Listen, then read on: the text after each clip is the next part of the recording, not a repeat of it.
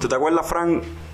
Hace unos años atrás, cuando hacíamos videos, que tú no salías mucho, pero salías, anyway. Pero había un- tuvimos nuestro primer hater online y se quejaba de que decíamos muchas ma- malas palabras o algo así. Ah, Me acuerdo de eso, sí, que es que su nombre era escrito al revés. o algo Ajá, así. ajá. Sí, sí, me acuerdo de eso. Pero la cuestión es que yo pensando así, como que me fui en un viaje de como que en, verdad nunca hemos hecho como que un disclaimer sobre eso al principio del show ni nada. Y como que, should we do it?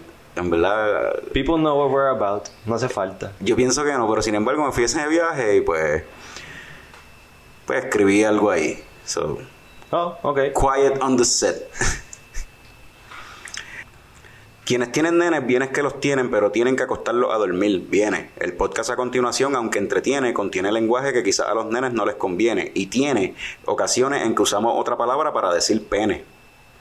Habiendo dicho eso, eso habiendo dicho, la palabra a la que me refiero es la que rima con huicho. También decimos la que rima con viñeta y la que rima con trabajo. Amén. O sea, lo que quiero decir es que en este podcast hablamos malo. Que si la que rima con fruta, la que rima con carbón, la que rima con moño. Por si no se habían dado cuenta, el show se llama ¡Coño!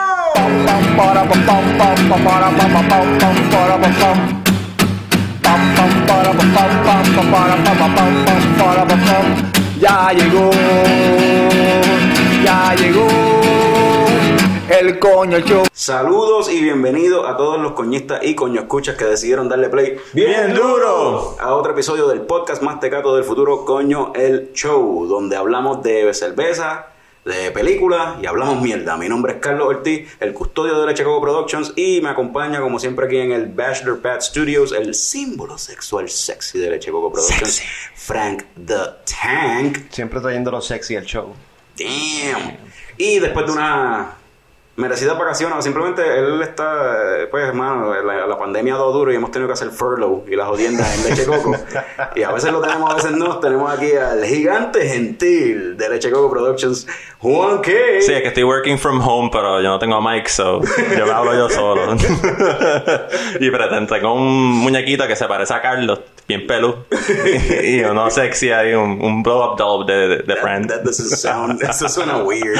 todo, todo eso Con la cara de Frank. Como it's always sunny. Uno pelo y uno sexy. Uno pelo y uno. Y entonces yo weird. ahí estoy solo con la computadora. Sin my- micrófono. By myself, con my thoughts. Solamente. Bueno, pues welcome back, Monkey. sí, good to be back. Bueno, este episodio en aproximadamente 10 minutos, yo diría. Estamos Vamos, tarde, entonces. Estamos tarde, sí. Vamos a estar llamando a, a Víctor, de, es uno de los brewers de... O el brewer que en verdad lleva desde siempre, desde el principio, con Fuck Brewing allí en Caguas, para hablar un poquito con... Hablar con Víctor. Y... ¿Verdad? Eh, Fuck es de los primeros, cuando nosotros empezamos a hacer esta pendejada, nosotros empezamos, ¿verdad? Haciendo videos en YouTube y la pendejada, y me acuerdo que el cuarto, el cuarto, o sea, el cuarta, la cuarta cervecera con la que grabamos fue Fuck. O sea, se fueron de los primeros en abri- abrirle las puertas a Leche Coco y fuimos allá, Picón y yo fuimos a, a Cagua y grabamos allí con Gregory, estuvimos hablando con Gregory, hablamos con Víctor, y ahí fue que lo conocimos y hablamos también con clientela dentro de, o sea, gente que estaba de los regulars que iban a Foca a beber. Y eso es algo bien curioso de Foc, pienso yo, porque Foca al principio cuando salió y todavía tienen ese estigma, los beer snobs o entre comillas conocedores de beers o whatever, siempre criticaron a Foc. Mucha gente como que le, sacaba el pecho a le- y está bien si no te gusta la beer, pero hablaban mucha mierda de Foc. Pero sin embargo, había. Creo que la, la clientela a la que Foc Anyway le estaba tratando de vender y la que estaba tratando de acaparar no eran los beer snobs. Porque ellos, anyway, desde el principio han tenido una clientela fija que va allí y sigue a Foc y compra las cervezas de Foc. So, no estarían abiertos todavía si su Obligado. clientela fuese los Exacto. beer snobs. ¿tú ¿Cuántos entiendes? años llevan ellos ya? Llevan par, fueron de las primeras, Ajá. ellos fueron de las primeras. Yo me recuerdo todavía como en Rico. 2011 por ahí. Yeah. no, seguro viendo beers. Y ellos en, en botella también, que Yeah. hace tiempo tenían botellas todavía. Porque fue el Pero yo no sabía que ellos eran un, like, una barra, tenían like a bar también. Eso fue después, que abrieron Ok. un taproom en la cervecera, pero eso fue de después, o sea, como que Nice. hace como cuatro años o algo así. Sí, pero yo me recuerdo que hace tiempo, desde que yo estoy en universidad, estaba en universidad, que viendo las cervezas de Fuck. Y entonces, pues bueno, para el tiempo cuando estaba Old Harbor y eso, que también ellos eran de los primeros, estaban por ahí en, en el lúpulo y eso. Pero eso es lo que digo, como que de esa primera generación de breweries en Puerto Rico, eh, Bros Brewhouse no pudo con el empuje, no aguantó. Ingeniero no sabemos el estatus de ingeniero. Barlovento terminó o sea, deshaciéndose, lo compró entonces lo que es ahora Ocean Lab. Y así, Old Harbor mismo, Harbor gente. mismo Exacto. es otros dueños, tú sabes. Pero Fox es de los Ha sido primeros consistent, todavía sigue. que todavía están ahí de esa primera generación. Ellos y Boquerón, básicamente, son de los, De los más viejos. los En más viejos, ya. De las cerveceras así Como que el first wave de craft brewing en Puerto Rico. Yeah. ¿Cuál- ¿Cómo se llama? Dacay, ¿te acuerdas de? Dacay, Dacay se fue Bulleno. también a pique. Bu- Bulleno era craft. Anyway. El viaje de Bulleno era craft. Ellos ta- eh, eso era una gente que votaron de medalla y ellos estaban... Yeah, queremos hacer otra- una beer nosotros. este, Ex-employees de medalla que dijeron, vamos a hacer nuestra propia cervecera.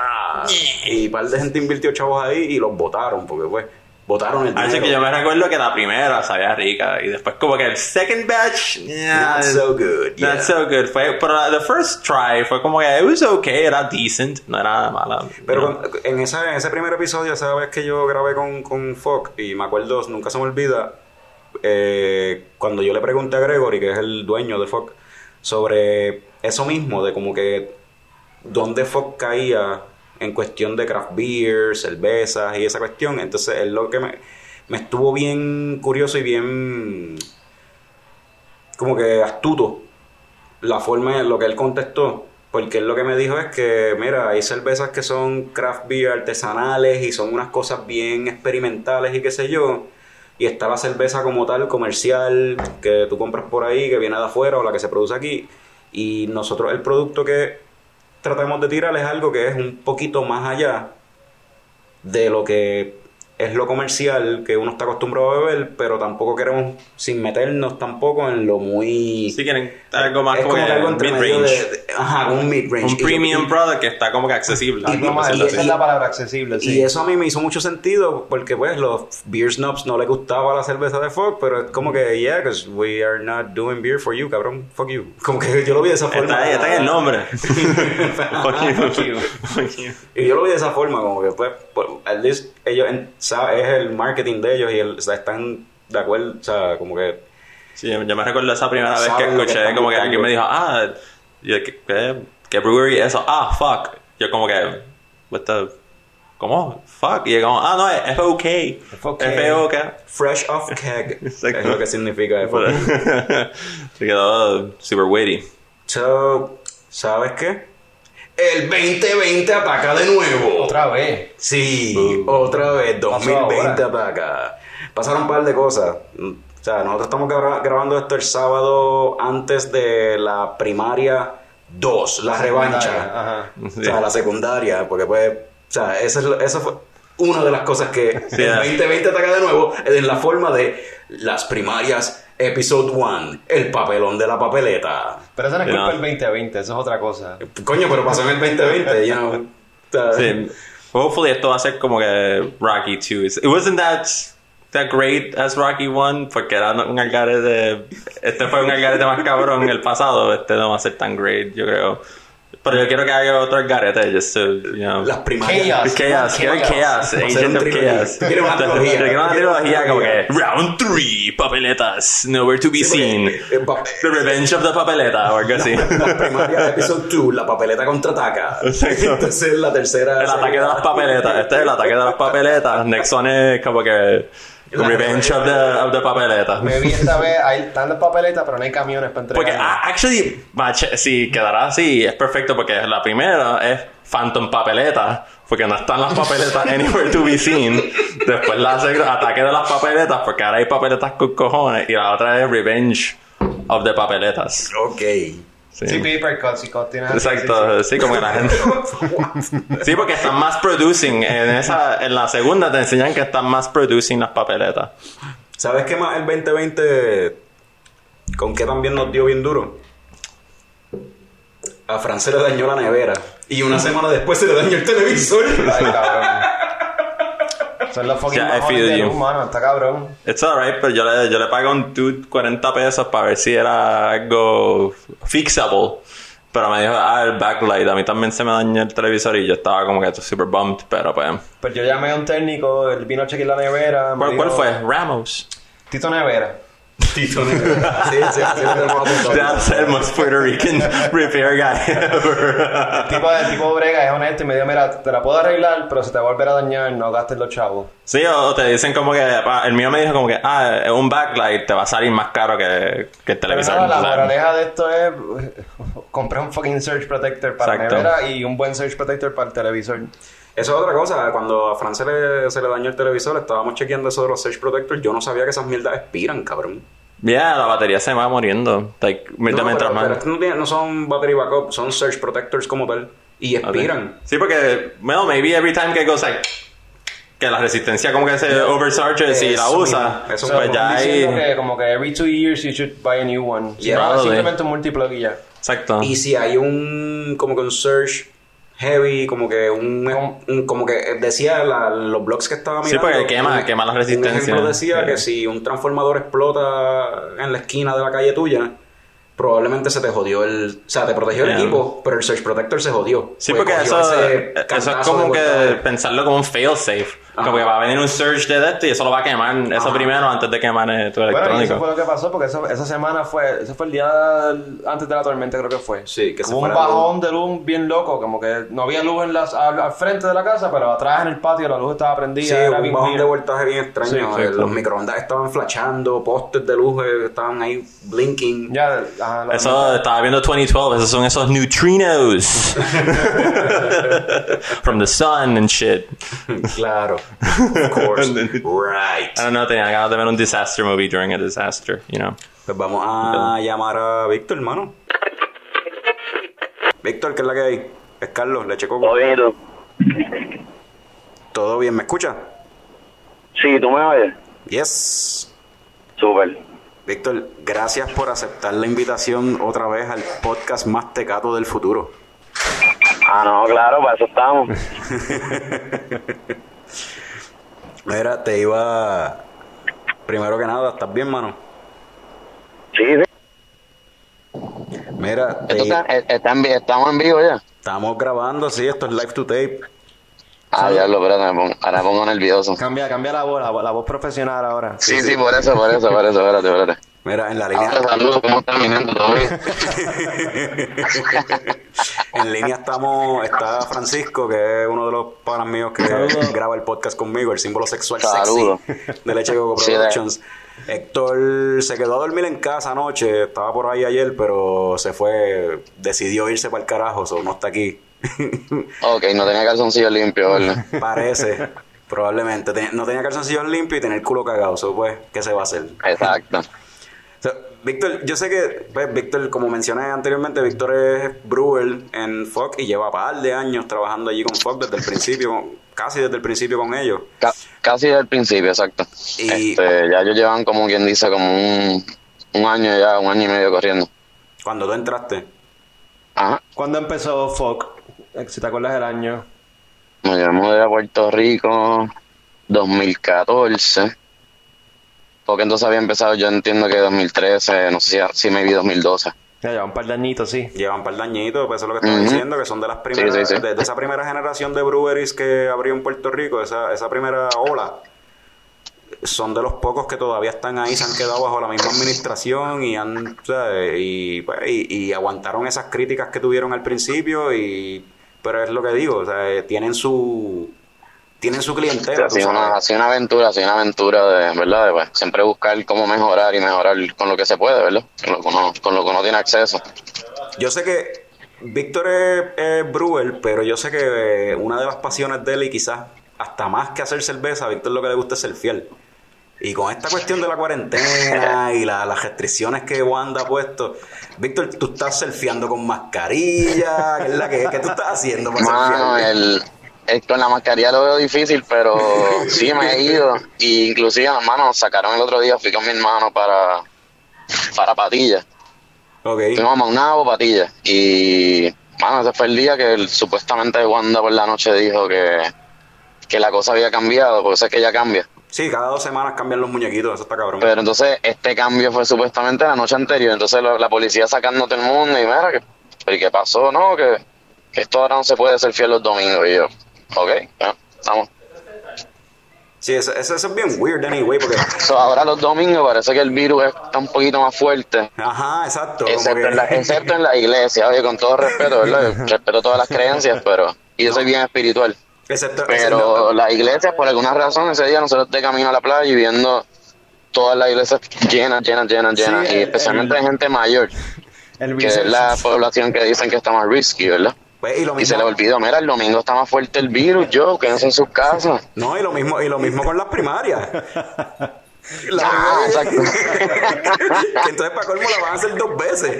Great. Bueno, no sé, yo no sé si es que ella se comunica con el COVID por vía telefónica y hablan y ya le explica, mira, me vi el domingo, qué sé yo, no sé.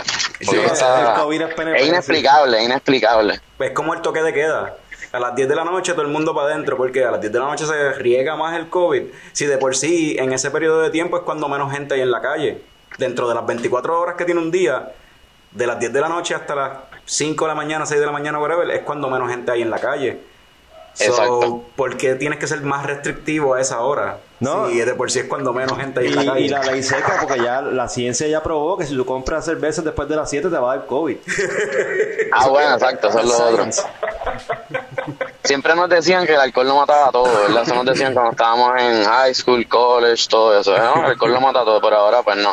Eh, Eh, Está cañón. ya la cosa funciona diferente. Bueno, es que estamos en, en otros tiempos, como uno dice, ¿verdad? Exacto. Eh, Víctor, ¿cómo fue que tú caíste en la cuestión de hacer cerveza? Como que, ¿Cómo tú empezaste en esta pendeja? ¿Cómo tú llegaste ahí? Pues, mano, si me voy, ¿verdad? Pensando cómo fue que empezó todo. Eh, cerveza, empecé a vender cervezas cuando estaba, bueno, entre high school y college, que tenía un amigo que era, el papá cogía los concesionarios en los conciertos y eso. Y pues, mano, yo siempre he sido a trabajar desde chamaquito. Y empecé vendiendo cerveza así con la canasta por, por los conciertos y eso. ¡Cerveza! Este, Eran a tres pesos y nada, cuando uno se quería ya como que disfrutar el concert un rato, pues mira, vamos a salir esto rápido. Tú y el 5 dólares. y ya tú sabes. El truco era spotear esos corillos que son como de 10 y siempre hay uno que es bien loud y es como que el líder del corillo y siempre quiere invitar a todo el cor. Papo, spotear a esa gente. Pero así empezaste en la cuestión. Así empezaste en la Así cuestión. empecé, así empecé mi acercamiento con la cerveza, por decirlo. Ajá. No a beberme, la verdad, como ahora, pero empecé como que introducción al ambiente de la cerveza. Después de eso, nada, en, en universidad, ¿verdad? Porque antes de eso uno siempre lo conocía por EPGN, que las cervezas comerciales. Ujú. Mi primera vez que traté de emborracharme con cerveza fue con una corona. Y no lo logré. Y yo, diablo, esto es una porquería. Después probé Henneken, ahí fue que dije, anda, pal- wow. Después de dos, yo, espérate, tengo alegría. Y entonces ahí ya, esa era la cervecita. Y vamos, cerveza artesanal. La primera vez fue en un lugar que había en Aguadilla, que se llama, se llamaba Atlas. Era un lugar de sushi detrás del, del había como un lesto de, de patinaje sobre hielo. Ajá. Ah, por allá por el pueblo. Mano, es- ese lugar era bien chiquitito y duró como, yo no sé ni cuántos meses. Y nadie iba. Yo cuando iba era porque conocíamos a alguien en común, era un quiropráctico, un médico de Mayagüez, y tenía ese negocio de sushi. Este, pero entonces él tenía una cerveza que era Pikes Organics, me acuerdo, no sé de dónde la sacó, no sé cómo llegaron a Puerto Rico, pero recuerdo haber probado esa cerveza, Pikes Organic, y era una IPA. Este, era una botella de esa 22 onzas, una botella grande. Bomber. Un bomber. Ajá, se probé esa. Para ese tiempo también en Mayagüez me recuerdo que en los frikis llegó eh, algo del Harbor. Este, y recuerdo haber probado pues cervecitas del Harbor, así, de cervezas diferentes. Eh, y un Casa Bavaria, probé mi primera Stout, que fue la que ofrecí. Ajá. Y luego de eso, el brinco mayor fue cuando me mudé para Boston después de college. Me fui para allá a trabajar. Y, y pues ahí fue la introducción verdadera a todo este mundo de la cerveza. Diablo, ¿verdad? Toda la variedad que hay. Sí que eh, en Boston, pues obviamente está Boston Beer Company con Samuel Adams, pero hay otras. Me imagino que tú ahí viste toda la gama de la toda la Sí, variedad de oye. cerveceras más pequeñas que existen en De las Estados Unidos. primeras cervezas que me está super cool ahora que la estoy viendo aquí, las Clown Shoes. Ajá. Había una que se llama Clementine. Era, yo creo que fue la primera cerveza Clown Shoot que probé, ajá, literalmente, ajá, mudándome allá.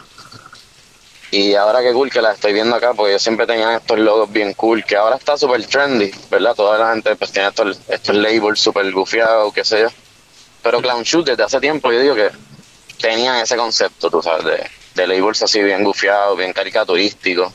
Y, y las beers, son- Eh. y las beers son buenas. Bien buena. Y las beers, sí, sí, están nítidas, están nítidas. Oye, lo que yo siempre digo, van a saber siempre mejor allá, ¿verdad? Porque están más frescas cuando las pruebas por allá.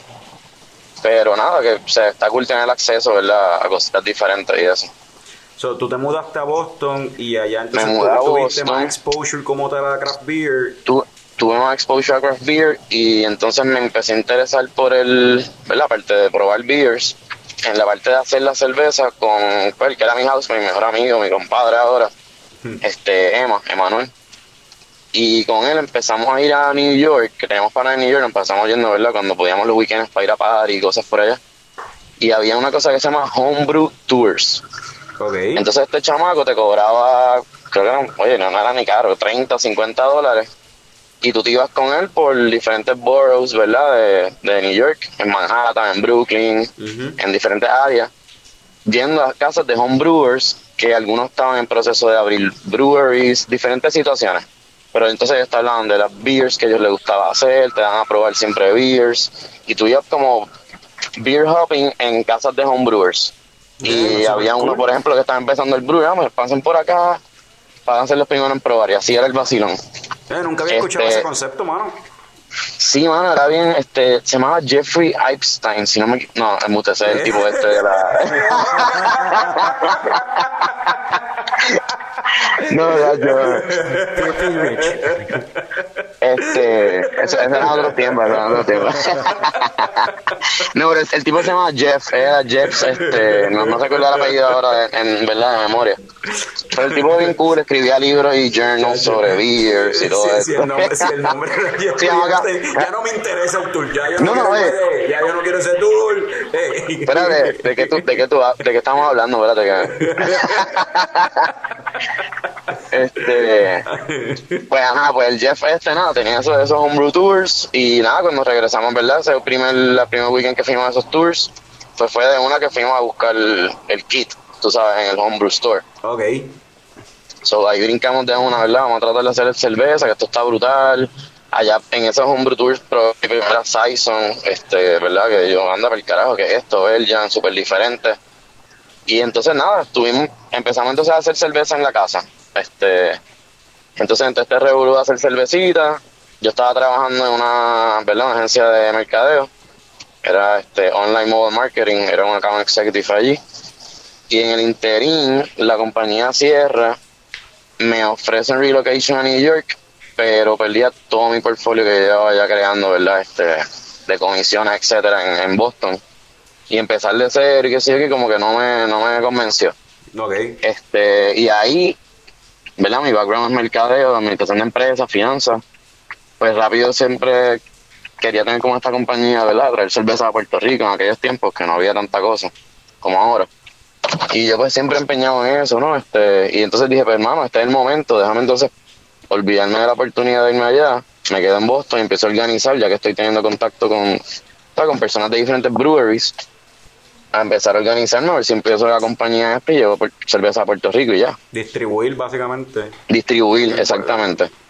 Y Ok. en ese approach, ¿verdad? Este, trabajando, pues, yendo a muchos festivales de beer, trabajando como voluntario, conociendo dueños de diferentes cervecerías, de las que me quedaban cerca, que era Boston, Rhode Island, Maine, New Hampshire. Pues en todo ese, ¿verdad? Esos, esos meses que estuve en eso, de repente aparece esta cervecera en New Hampshire que se llama White Birch.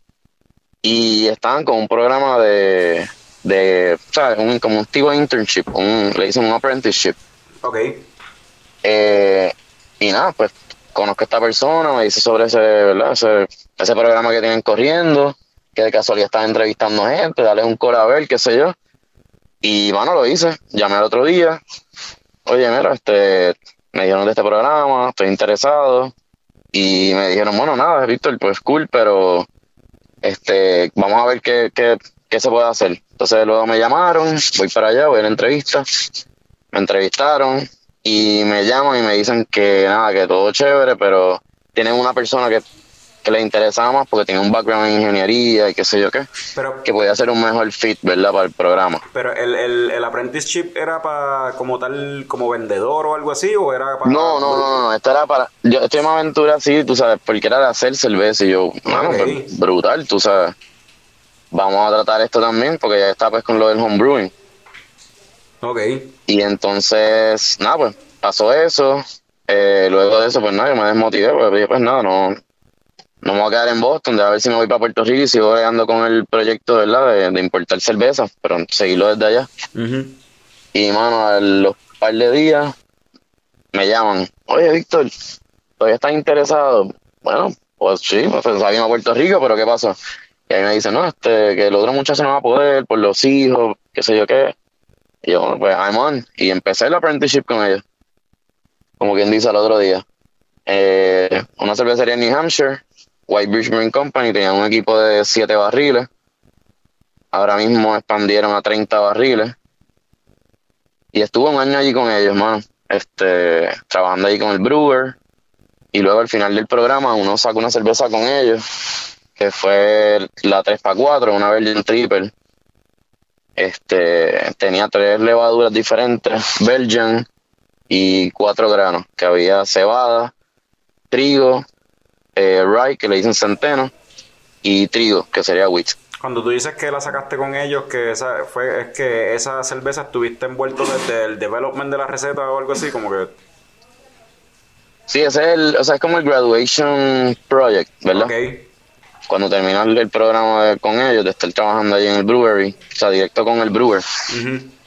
pues la graduación es eso, diseñar, diseñar una cerveza, la discutes con el, con el brewer, se hacen los ajustes, se hacen las pruebas, ¿verdad? Los test batch, y luego se saca un batch entero comercial, y se vende, se hace una actividad. Una, mano, una super experiencia, ¿verdad? Super So, brutal. tú empezaste como homebrewer y entonces cuando te surgió esa oportunidad que la cogiste, básicamente ahí tú, esa fue tu escuelita de, de Mano, fue un brinco, ah, ah, exacto, fue realmente, no, yo lo que llevaba era un par de meses haciendo cerveza en la casa. y entonces de momento la escuelita para este hacer este pues cerveza a nivel comercial. A nivel comercial, exacto. Y bueno, ahí me sumergí en eso y pues prácticamente se me olvidó por completo lo del el negocito de, ¿verdad? De traer las beers. sí, dije, diablo, esto está más cool hacerla uno, ¿verdad? Este, y nada, el, el- todo lo que va detrás de un negocio de, de cervecera, o sea, que, que es como toda una cultura. Y entonces ¿cómo tú, Y- o sea, cómo llegaste a Fox? ¿Tú seguiste trabajando con ellos después de que terminaste Eh, el exacto. programa? Y cómo me quedé entonces- trabajando con ellos. Eh, en ese momento no había un espacio para el brew house en la parte de atrás, ¿verdad? La parte de, de operaciones, pero sí en el tasting room. So me quedé entonces un tiempito en el tasting room, está en lo que abría el, el, el espacio para entonces brincar hacia la cervecera, la parte de operaciones como tal. Eh, entonces en ese interín fue cuando hablé con Gregory. Eh, por de casualidad él estudió con, con mis tíos y mi mamá en Notre Dame de Cagua, mi mamá es de Cagua y mis tíos. Eso te iba a preguntar si ya tú lo conocías de antes o algo así. Que... Pues la, pues la conexión fue eso, fue que mi mamá un día me llama, mira, tengo un, un pana que, que está abriendo una cervecería en Cagua, esto, lo otro, y yo, wow, qué brutal. Eh, me puse en contacto con él y para ese tiempo también estaba Boquerón, eh, como quien dice, arrancando, si no me equivoco, que tenían el sistemita pequeño. Ya. Y ya me había comunicado con Juan Carlos. Y la conexión con Juan Carlos fue que él, él vivía en New Hampshire antes de mudarse a Puerto. Rico de regreso. So, nada, tuvimos una conversación ahí y en uno de los viajes que yo me di de visita a Puerto Rico, cuadré con, con Juan Carlos y cuadré con Gregory. Este, sin intereses de trabajar ni nada, porque yo estaba pues bien envuelto, ¿verdad? Con la cervecera allá. Ujú. Simplemente les traje una botellita de 3x4 y me di una botellita con cada uno de ellos, tú sabes. Y ese era el nombre de la, de, Este. de la cerveza, tres pa- así mismo en español. Tres pack. Sí, mano, oye, puertorriqueño en New Hampshire. Eh, tenía que hacer un impacto, ¿me entiendes? no, no voy a hacer. No, no, no, o sea, tenía que ponerlo a ellos a apren- a aprender a hablar en español y, y mal hablado, como uno dice, ¿verdad? Tres Ajá. para cuatro. Con el, la PA y el apóstrofe, o sea, tres para cuatro. Ah, porque estaba, estaba escrito en el label, estaba escrito en palabra, no, no era un número 3, era. No, no, no, no, no. TRE. El- El nombre es la palabra tres pa con Sí, el apóstrofe, pa- ¿verdad? pa- De- exacto, para cortarla. Para que se jodan, para que se jodan y tengan que pronunciarlo. Y entonces cuatro. Tres- por cuatro. Tres, por cuatro, I I want a trespass, one of the trespass beer. Cacho, vamos, eso fue el, el highlight de ahí, en verdad, un vacilón de verdad. Y, no, y la cerveza súper rica fuera de todo, tú sabes. Cerveza Belgian Triple, súper fresca, súper refrescante. Este, wow. Tremenda cerveza, ¿verdad? So, está entonces en comunicación con, con Juan Carlos y con Gregory, entonces también. Pues simplemente comunicación de, o sea, friendly de, de hablar, ¿verdad? Oye, ¿cómo, ¿cómo está eso allá en Puerto Rico? Esto, lo otro, sin, sin más nada. Y entonces pasaron unos meses y entonces que recibo una llamada de Gregory. Mira, Víctor, este, ya esto no es un hobby, mano, ya esto, tú sabes, se va a ir un poquito más, más heavy. ¿Cuánto tú me cobras para venirte para acá y trabajar conmigo? Y ahí fue el brinco. Ok. Ahí literalmente yo no lo pensé. Sí, pues estás más cerca de la familia tuya, sigues bregando en lo mismo y estás en una Ah. Como posición. mismo dijiste, la playa, que La la, playa. playa es verdad de mis pasiones. Eh, la hay playa, ¿verdad? Pero la agua es fría como el día entre mano. Y hasta en verano, o sea, verano puede estar, yo, mi yo cumplo en julio. Mi tradición es ir siempre a la playa, ¿verdad? Cuando no tengo trabajo, el día de mi cumpleaños. Y allá yo iba, ¿verdad? Por lo mismo, por la tradición. Mano, 102 grados afuera, heat waves. Ugh. Este, y el agua, como el agua de la neverita de, la- de las beers de la playa. La, el agua esa que te tiran por encima para joderte un pana o algo. Sí, sí, para celebrar un campeonato en Uf, NBA. qué malo es. fútbol. Pero así estaba el agua, así estaba el agua en las playas, a pesar de que afuera tú estabas entripado como un perro, tú sabes. So, acá es mejor, acá es mejor. Y así fue el brinco, así fue el brinco entonces a, a empezar ahí en FOC, ¿verdad? En, estábamos en Valle Tolima. Ahí en, o sea, siempre ha sido en Caguas, pero se ha, se ha movido el lugar. Exacto. Yo no El he ido, segundo ¿sabes lugar qué? Yo no he ido fue- todavía al segundo lugar. al, digo, al, al- Este es el al- tercero, mano. Este es el tercero. El Oye. primero no se recibía en persona, era un mini laboratorio chiquitito, chiquitito, en una Ese esquina de, no lo vi. del otro negocio de Gregory, que él este, tiene una óptica, él Oh, oh, fabrica lentes de espejuelos. Sí. Pues y ese- entonces, no- este, Pero yo fui el segundo entonces. el segundo, exacto, ese fue el que tú fuiste, ese estaba en Bairoa, en una zona industrial.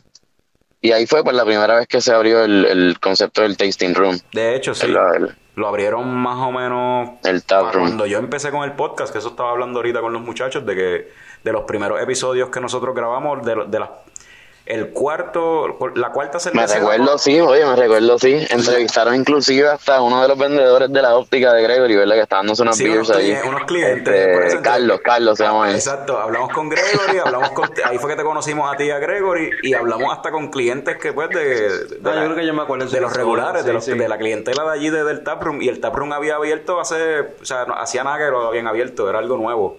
Hacho, es que se, fíjate, se llenaba porque como un área industrial, todas estas personas que salen de todas estas oficinas, de diferentes, ¿verdad? Tú sabes, el puertorriqueño está loco, el 9 to 5, la persona que trabaja 9 to Ajá. 5, ¿verdad? Este, Bueno, que no tengo nada en contra, pero ese era el cliente que había allí, o sea, el que salía a las el- 5 y de la tarde, loco por darse una beer, al nivel de que a veces, o sea, esto, ¿verdad? Ellas habían, habían personas cuando salió las Bombs, que era la, la cerveza de nosotros de, que tiene cacao, café y vainilla. Sí, ese es el stout. Mano, llevaban, había gente que llevaba mantecado y todo, de esos corillos de, de la oficina. Ya, y no, mira, hoy vamos a probar esto, boom. Y en los vasos y se ponían a, a beber este Mantecado- con bombs. mantecado con bombs. No te digo, o sea, era, era una cultura súper cool, bien chévere, que en verdad esa dinámica que se creó allí fue súper, súper cool, de verdad. Y ahora donde están, están más cerca entonces de la vida universitaria como tal, porque están al lado de, de la Ah, Universidad de exacto. Ahora estamos al lado de la Universidad del Turabo, eh, frente al Jardín El Patio, que es un jardín este bien famoso allá en el área de Cagua. Como bien dice, todo el que sabe de Cagua sabe dónde es Jardín El Patio. Y la dinámica, se, de la dinámica se mantiene, como tú has visto que la clientela Sí, ha oye. cambiado, cómo es la cuestión en cuestión del Yo- público que...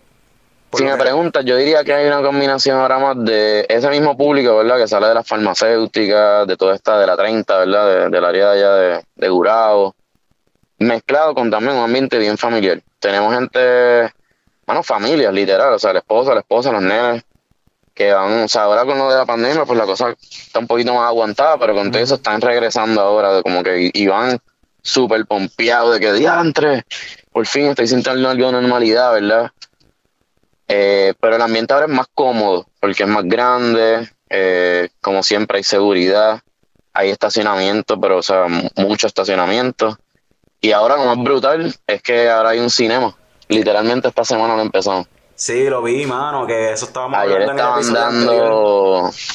¿Cuál fue la que estaban dando ayer? Este... Creo que fue la primera que... No, la, la, prim- exacto, la primera fue Karate Kid.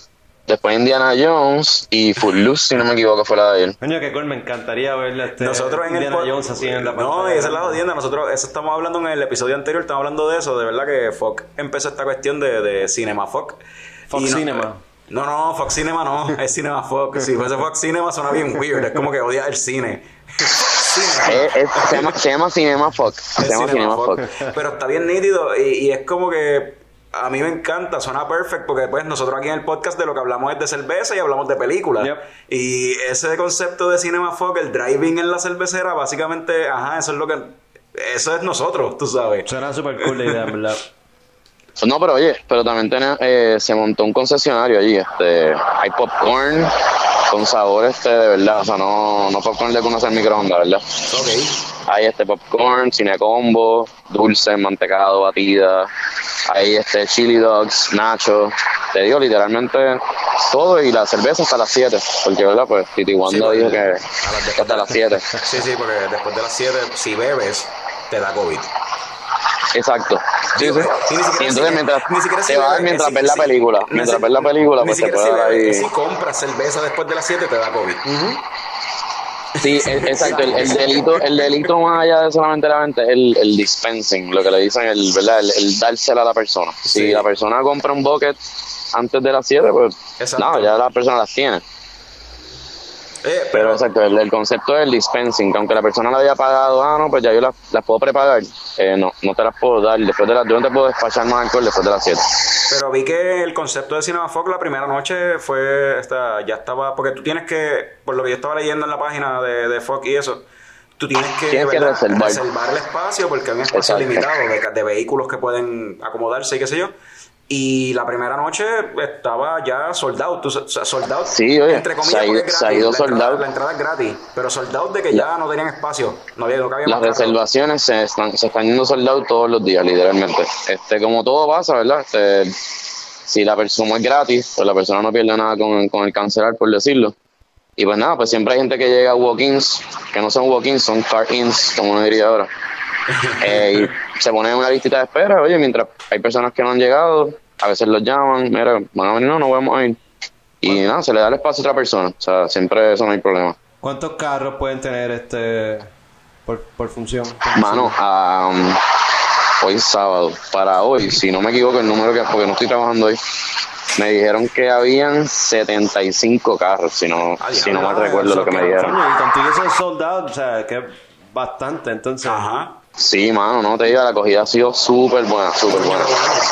Me he encontrado gente que uno- yo, yo siempre pensaría, estamos en Caguas, pues. Me he encontrado gente de Santurce por allá. O sea, pues yo vivo en Santurce, la gente que de por allí de por casa, pues que me ha encontrado ahí en las películas y todo. Mira, Pero que yo, yo pienso que el concepto está brutal porque acuérdate, los cines están cerrados, mano. Y esa experiencia de ver algo en una pantalla grande, hay gente, el fanático del cine, extraña eso. Y, y pues, y también, y, y pues el poder sentirse que está fuera de la casa, fuera de su ambiente, puede comer su popcorncito, su comidita, su Claro. cerveza y la jodienda. Creo que están mata- en cierta forma matando dos pájaros de un tiro, dos cositas que, que, que ahora mismo la gente le hace falta, lo extraña. Coño, Claro. el concepto está cabrón. No, y lo, y lo que te digo, como el- lo que como se ha creado este ambiente familiar también, y entonces ahora están todos estos papás, ¿verdad? Papás jóvenes, yo digo, que quieren que los hijos vean estas películas clásicas, ¿verdad? ¿Me entiendes? Sí, Como que, eso lo he notado con un par de invitados que hemos tenido, Jorge Sky, uno, el, ¿sabes quién es Jorge, Jorge Ramos? ¿verdad? Que ustedes siempre hablan de las películas, man. Por eso, eh, hablando con Jorge Ramos el otro día y también nos pasó con Rafa, que es un homebrewer, Rafa Ujú. Márquez. Ajá, sí, sí, el craft que- beer, craft- Road to Craft Beer. Road to Craft Beer, que cuando le Él hizo una preguntamos... actividad bien cool en Fox hace poco. Este. Bueno, Sí. yo digo hace poco porque me creo que no ha pasado nada desde el COVID, pero hace no tanto este, hizo una actividad super cool de homebrew. Se le llenó capacidad, hicieron una cervecita ahí bien chévere. se pasó súper bien también. Gente de todo tipo de gente. Pero con ellos me di cuenta de eso que tú estás mencionando, la cuestión de, de, de- Porque a ambos se les preguntó, mira, ¿y cuál fue la última película que viste? Y cuando de momento contestaron, pues, mano, vi tal película. Y era una película vieja, familiar, qué sé yo, por decir un ejemplo. Una película que como decir The Goonies. o, Karate. Kid, o Karate Kid misma, que la estaban poniendo la primera noche en, en Cinema Fox. Este, película así, la puse porque quería que el nene mío, la nena mía la viera. O sea, quería que viera lo que yo veía, ¿sabes? Como que está esa cuestión de compartir mi niñez con los nenes míos. Como que eso... Y, y, más, y más allá de solamente eso de la niña, yo lo que he notado es que está este concepto del que está pegado el lo vintage, como Sí. dicen, ¿verdad? Sí, sí. Este, qué sé yo, este, ahora la gente quiere tener cassette players. Bueno, y- Cuando ya tenemos música en Spotify, yo digo, mano, si tú superas, está cool, ¿verdad? El cassette, pero si no hace falta el cassette, mano, olvídate del cassette, brother, porque Ah, tú no sabes lo que era, se te dañaba, esto, lo otro. ocupa Exacto. espacio, Los bro. viniles. Hombre, el, el CD player, también. yo tenía CD player de 20 segundos anti-skip, ¿me entiendes? Que era como que, Wow. ok, no puede estar más de 20 segundos brincando porque se va a trancar. Tú sabes.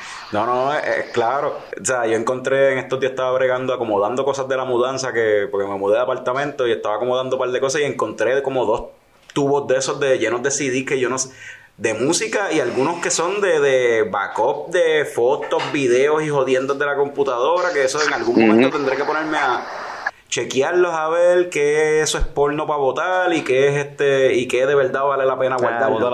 Pero probablemente eso todo es crap anyway. Pero te ocupa espacio. pero, pero, pero, pero el viaje. el, hor- el- hay que ponerle la, la serie esta Hoarders, ¿cómo que se llama? Ajá, exacto. Hay que hacer un intervention ahí con Carlos. Pero anyway, este.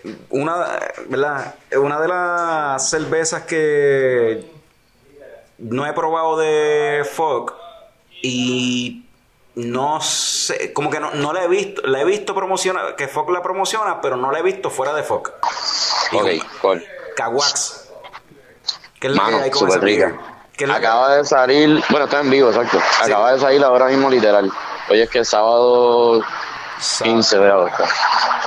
Pues la sí. cervecita está súper rica. Está más, en Fox siempre van a haber cosas que, se- o sea, porque tenemos todo, ¿verdad? Prácticamente lo de Fox allí. En la calle, pues van a haber ciertas cosas que se va a hacer un poquito más complicado conseguirlas, pero lugares que siempre la tienen, por ejemplo, pues, el TAP, eh, Taberna del Lúpulo. Acá en el West hablé con Jorge a ver si compro un quexito para ir para Beerbox también. Ajá. Este, pero es una cerveza a base de piña. La piña se cocina como para caramelizarla un poquito. Ok. Entonces lo que está, lo, lo que estamos logrando con eso es subirle un poquito ese- esa dulzura y bajarle un poco la acidez. So, la cervecita va a tener este profile dulzón de la piña, pero entonces esta cerveza después al final le estamos haciendo un dry hopping con un hop que se llama Mosaic. Ajá. Y el mosaic le va a dar tonos tropicales, incluyendo piña. Pero puedes de repente sentir sabores y aromas, perdón, como, como guayaba, parcha. Y es un, un hop que realmente encontramos que lo complementa súper bien con, con ese saborcito de la piña. ¿Y dentro de qué estilo caería la cerveza? Mano, yo te diría que es un fruit ale. Si tú me preguntas a mí, es un dry hop fruit ale. ¿Verdad? Ok. Es que ahora hay tanta que hay 40.000 nombres, pero Sí. como ahora se le, como le podemos poner con el nombre que queramos, pues yo le diría eso. Un dry hop fruit ale. Ok. porque realmente en el sabor lo vas a sentir, el- la piña, el, el dulcecito de la piña. Y en el aroma vas a sentir entonces el, el hop. La, la Una pachanga. cerveza interesante y refrescante, tú sabes. La pachanga, ¿tú la consideras también un fruit ale o esa era un wheat? No me acuerdo. Esa... Mano, la, pachan, la pachanga, sí, o sea, es, tiro- es tipo pale ale. Es Este, una- no tiene, una- la verdad, tanta amargura como un pale ale, pero en su inicio fue una pale ale que le metimos pues, la parcha. Ahora mismo yo diría que es un fruit ale, pero es un fruit ale que no es como los fruit ales que hay ahora, que, o como la Kawax, que tú sientes ese sabor juicy de la piña. Ok. Es una cerveza que se le añade parcha, ¿verdad? La pulpa de la parcha en el boil y lo que estamos haciendo es impregnándole un poco, ¿verdad? El, el taste, el tart de la parcha, pero no te vas a ver juicy de parcha, o sea, tú no vas a sentir una- un jugo de parcha. Se siente un, un tartness, ¿verdad? Un leve aromita y, y tartness de la parcha, pero te sabe a cerveza. Es que recuerdo que cuando la pachanga salió, que fue más o menos para el tiempo, para el tiempo que grabamos ese primer episodio con ustedes, o sea, esa, esa vez que los conocimos a ustedes, eh, la, la pachanga la tenían como una, algo experimental allí en el taproom que acababa de abrir. Ah, pues exacto, exacto. Y después de eso yo empecé a ver la pachanga por todos lados. Porque como que esa fue Sí, la- de, de las primeras cervezas de Fox que fue un palo de verdad. O sea, que, que se fue... Yo me atrevería, yo me atrevería, ¿verdad? A decir este, que creo que sería la primera cerveza de parcha comercial en Puerto Rico. Sí, sí, de hecho sí. Porque a menos que, a menos que cuando yo no estaba en Puerto Rico, el hardware haya tirado alguna, como No. la taína, que es la variaban. Ah, bueno. Sí, pero eso Por, no por eso no por eso te digo que me- me atrevo a decirlo, pero tampoco te lo voy a confirmar porque no sé. Pero desde que yo estoy en Puerto Rico, ¿verdad? De vuelta, en el 2014, eh, entiendo que fue la primera cerveza comercial así de parcha en, en Puerto Rico. Yo entiendo que sí. Yo entiendo que sí, que, que fue la, la primera así con, con lo de la En, los- parcha en los y- primeros experimentos, pues tú sabes, fue la pelea, le echamos un poco de parcha para probar a ver qué sabía, qué tal. Ya pues la cerveza después evolucionó a lo que es ahora, que fue un pale ale este, con, con un toque de parcha. Y, y hablando de eso así, de, mencionaste ahorita algo así de como que de, de fruitiness y en las cervezas y jugosidad en la cerveza. Ujú. Una cerveza que a mí me encantó. Para mí estuvo cabrona. Y ahora mismo, pues creo que yo no sé si la van a volver a hacer, que es la que hay con eso, pues la, la siguieron haciendo por un tiempito, pero si no me equivoco, es la única cerveza hecha por una, o sea, de ese estilo, hecha por una cervecera puertorriqueña. Porque yo entiendo Ah, pues ya sé, ya sé cuál estaba hablando. nadie más ha hecho una milkshake IPA. La milkshake. Y quisiera Esa es la guava, guavapiña milkshake IPA, me gusta decirle.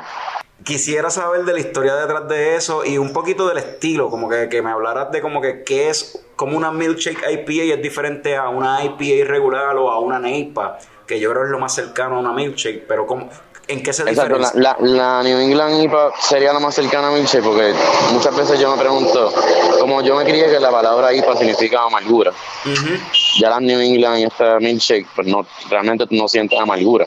Este, se siente hoppiness, pero no, no siente amargura como tal. Y entonces, pues nada, la, la milkshake IPA siempre está el dilema de por qué le ponen IPA, pero pues lo que hay detrás de esa palabra IPA viene siendo pues la cantidad de lúpulo que se le echa. Ok. Esa cerveza, eh, como igual que la New England, prácticamente todos los hops, o, o literalmente todos los hops, se le echan al final del, de cuando la estás hirviendo, cuando estás cocinándola, como decimos nosotros, para impartir aroma y sabor, pero no amargura. Entonces, esta cerveza lleva mucha, muchos lúpulos para darle aroma y sabor. Este, se tiende a usar este lúpulos frutosos, que en tonos de frutas tropicales, berries, etcétera para que complemente con la fruta que se le vaya a echar. Entonces, pues, milkshake va a llevar entonces una fruta, va a llevar lactosa, que es el azúcar de la leche, es un azúcar no fermentable, entonces se va a quedar este, pues disuelta en la cerveza eh, y te va a impartir un poquito de cuerpo y de dulzura, claramente. Y aparte de eso, se le añade vainilla, ¿verdad? Que ahí se está acercando más la palabra milkshake. Eso va a llevar la lactosa, va a llevar la vainilla y va a llevar entonces una fruta, que en este caso decidimos usar guay- guayaba y piña. Este, la cervecita la, hicimos en colaboración con Broken Strings. El, el dueño ya se llama Charles, un super cool. De casualidad, el abuelo de él, o bisabuelo, tatarabuelo, fue brewer en Corona cuando Corona estaba en Puerto Rico Eso está bien interesante, mano. y él conoce, ellos son de Orlando, ellos conocen a, a José, este, José Ortiz, el de Dragonstone, ah, ok. que entonces ahí, ahí fue que vino el contacto. Eh, Charles eh, había hecho contacto con José, le dijo, mira, quisiera hacer una colaboración para hacer algo en Puerto Rico. Y pues José, como no tiene cervecera actualmente, la, la, la prepara la cerveza ahí en Fox con nosotros. Pues nada, lo, lo que hizo fue lo propio, pues por lo que sintió que era propio, lo puso en contacto con Gregory. Mira, hablate con Gregory, haz la cervecita con ellos, ¿verdad? Que son los que tienen la cervecera. Y pues, hermano, ahí fue la, o sea, la conexión con Charles para hacer la colaboración. Oye, pero, pero lo que está curioso de eso, Charles, me dices que que se llama el muchacho de... de, de Sí, él se llama. Charles. Él es- la cervecería se llama Broken Strings, la pueden buscar en Instagram, una cervecera bien, bien cool. El muchacho sabe hacer cosas tradicionales, pero se ha puesto bien a experimentar y a, y hacer todos estos estilos trendy. Como él me explica, este, muchas veces las personas que son de tú eres su neighborhood brewery y quieres probar estilos que a lo mejor no los hay en el área, y pues se comunican con la cervecera, mira, tírate, tírate este estilo para probarlo, ¿me entiendes? Antes que comprarlo de otro lado. Y así ha sido. Pero qué interesante la cuestión que en cierta forma él fue el que hizo el acercamiento, con- o sea, él fue el que estaba buscando colaborar con, con una cervecera de Puerto Rico, o sea, él Con estaba- una- de Puerto Rico, pero conocía a José Ortiz, exacto, que también tenía esa conexión con Puerto Rico. Pero lo del bisabuelo es como una forma de volver a sus raíces, en cierto- o sea, como que es como Claro, si tuviese, claro. es como un ancest- ancestry.com, una mierda así de ADN. de como Sí, él, él sintió que tenía que como esa misión para, para hacer a su abuelo orgulloso, ¿verdad? Ajá, Este, exacto, como que se, se- se escucha como algo así. Faltaba, oye, esto va a sonar de que mí me gusta el dark comedy, ¿verdad? No sé si ustedes Sí, vacilan. claro. Bueno, sí, todas las de películas crazy. so. Súper, ajá, sí. Yo, yo, ¿verdad? Yo acá jodiendo en mi, en mi malévola, este, que él viniera con los ashes del abuelo, tú sabes, como que en el bulto. Mira, no, yo estoy con mi abuelo aquí, No, vine, me lo traje para hacer el batch, y yo como que, pues, está bien, no, abuelo está y loco. Diablo, vamos. a traer la cerveza con la ceniza del No, ahí, mira, no, no, ahí, ahí, ahí, ahí se, se me acaba el chiste y lo que hago es que le digo, mira, sigue tú que me voy, bye. Bre- Brégate ahí con Gregory, yo no sé qué ustedes van a hacer, pero ya, yo no, ya yo no quiero esa cerveza.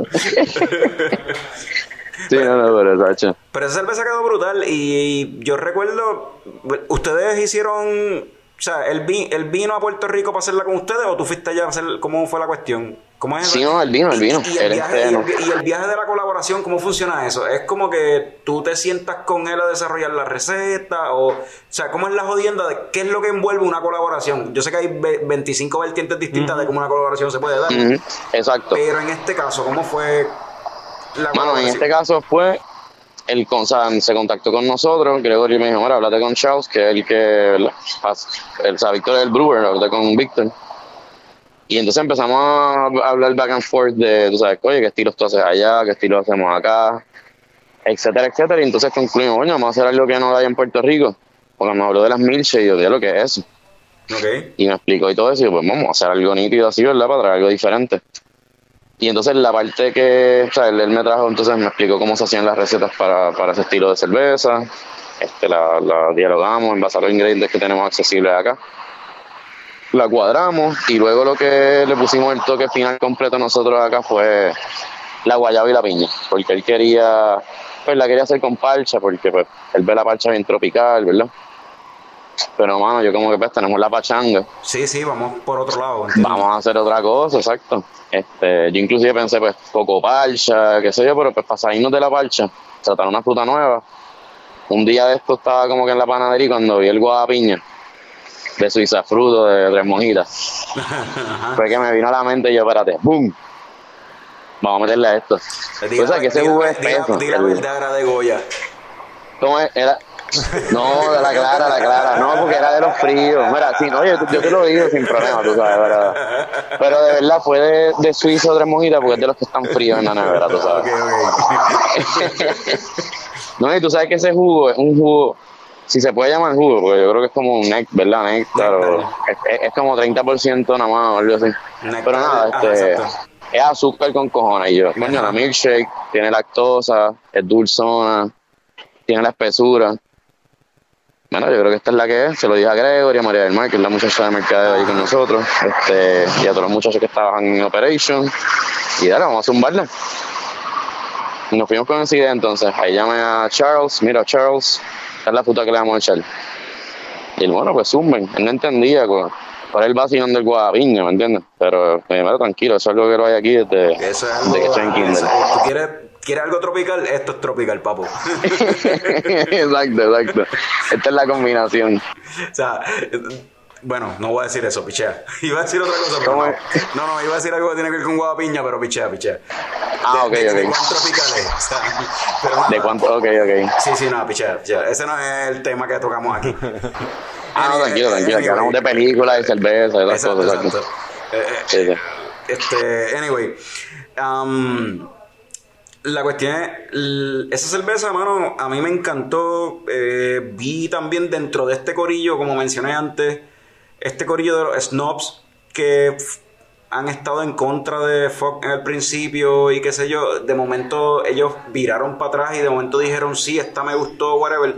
porque es una cerveza diferente. Como yo, digo, Fox nunca, la, eh, la clientela de Fox y lo que estaba buscando nunca fue los beer snobs. Hablando claro.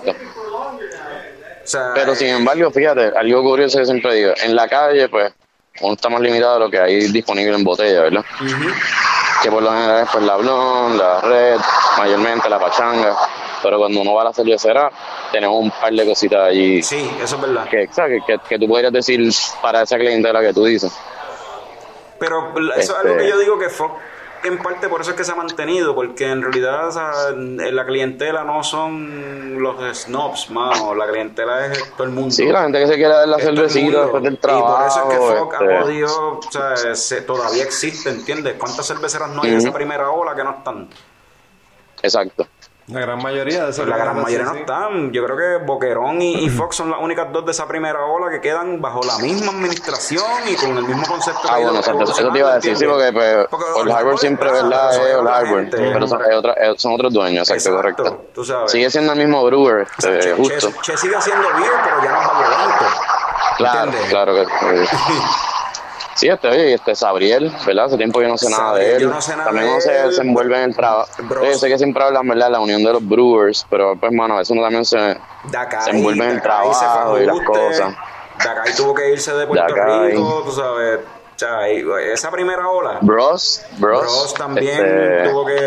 De hecho, Bros ahora, el- lo que era el core de Bros está básicamente haciendo cerveza ahora para Rincon Beer Company. Exacto, sí, sí, eso fue lo que me enteré el otro día porque eh, a Fox siempre se lleva, ¿verdad? La gente de las barras o restaurantes que venden Fox siempre se coordina para tratar de llevar a la mayoría de los empleados, ¿verdad? Que, para que pasen un día por Fox y beban y conozcan el producto.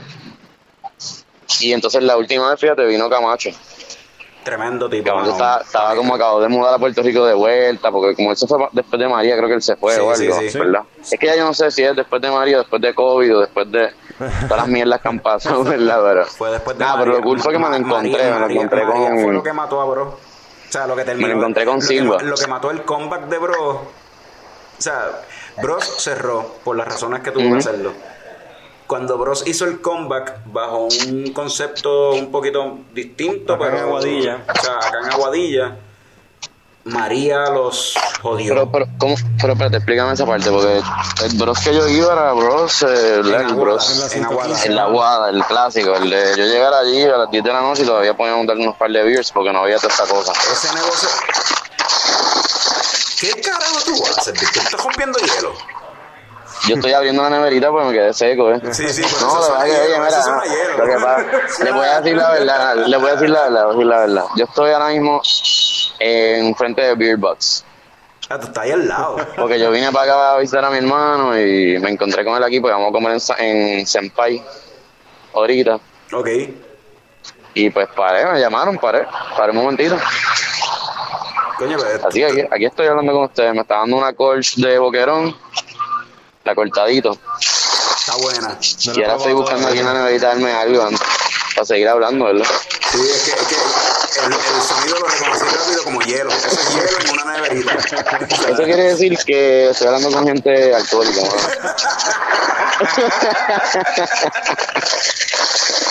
Sin Es la cara. comentarios. No, yo no tengo nada malo puertorriqueño, es así. Anyway, este. Carajo, ¿qué era lo que te iba a Pero cerró allá en Ah, es claro, Bro cerró en Aguada, entonces después abrieron en Aguadilla, pero con un concepto más de restaurante. Ok, ok. Y era más como que un restaurante, pero entonces tenían la cerveza de la casa, o sea, cervezas de Bros, Brew House como tal, que las seguían anyway produciendo en las facilidades de ingeniero de Sabriel. Ah, Ok, esa, es- eso, eso me llegué a enterar, ¿cierto? Que estuvieron un tiempo haciéndolas allí. Ellos siempre las hicieron allí. Este y en, con un equipo ahí que Alberto después tenía. Pero anyway, la cuestión es que pues hacían la cerveza y la vendían exclusivamente allí en Bros, en el restaurante. Pero Bros no llevaba, yo creo que dos, tres meses abierto y vino María. Y esa la madre, mano.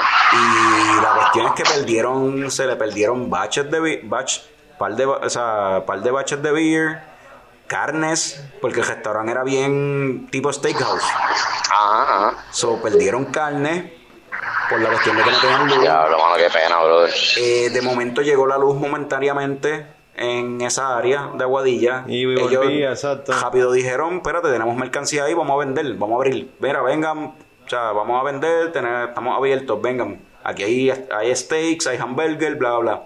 Esa misma semana se fue la luz de nuevo. Ah, se fue la luz de nuevo y yo escuché, no sé si es verdad, de que les llegó la luz y dijeron vamos a comprar entonces carnes porque perdimos básicamente la mercancía, nos llegó la luz, vamos a comprar carne, vamos a seguir y se fue la luz de nuevo Y boom, nunca ya, volvió, bro. so, perdieron otra vez la compra y se escocotó, o sea, es como que no, no se puede bregar así, tú sabes. Y, y- y esa es una historia nada más.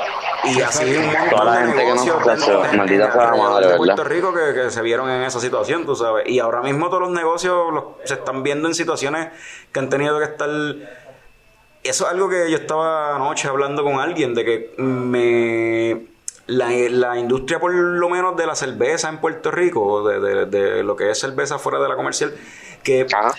creo que son de los comercios que más rápido se han adaptado a esta pendejada, a esta situación. Tú estás viendo cómo están montando páginas, están haciendo delivery a sitios, Fox está haciendo lo del cinema, el drive-in, o sea, todo el mundo está evolucionando. Big Box tú puedes buscando- comprar online también, ¿verdad? Sí, Big Box puedes comprar online. fue de los Este, que empezó con esa jodienda. en Cagua está este lugar, Lab, el Grifo, Ocean que Ocean- también venden el online. Grifo está vendiendo online. Ocean, Ocean Lab está haciendo, vendiendo online y haciendo delivery a toda la isla. Y haciendo Que eso es Y entonces que- inclusive todo el mundo ha añadido también, por ejemplo, el, el tener las latitas de 16 onzas que las puedes los twisties, preparar en el mismo negocio. Exacto.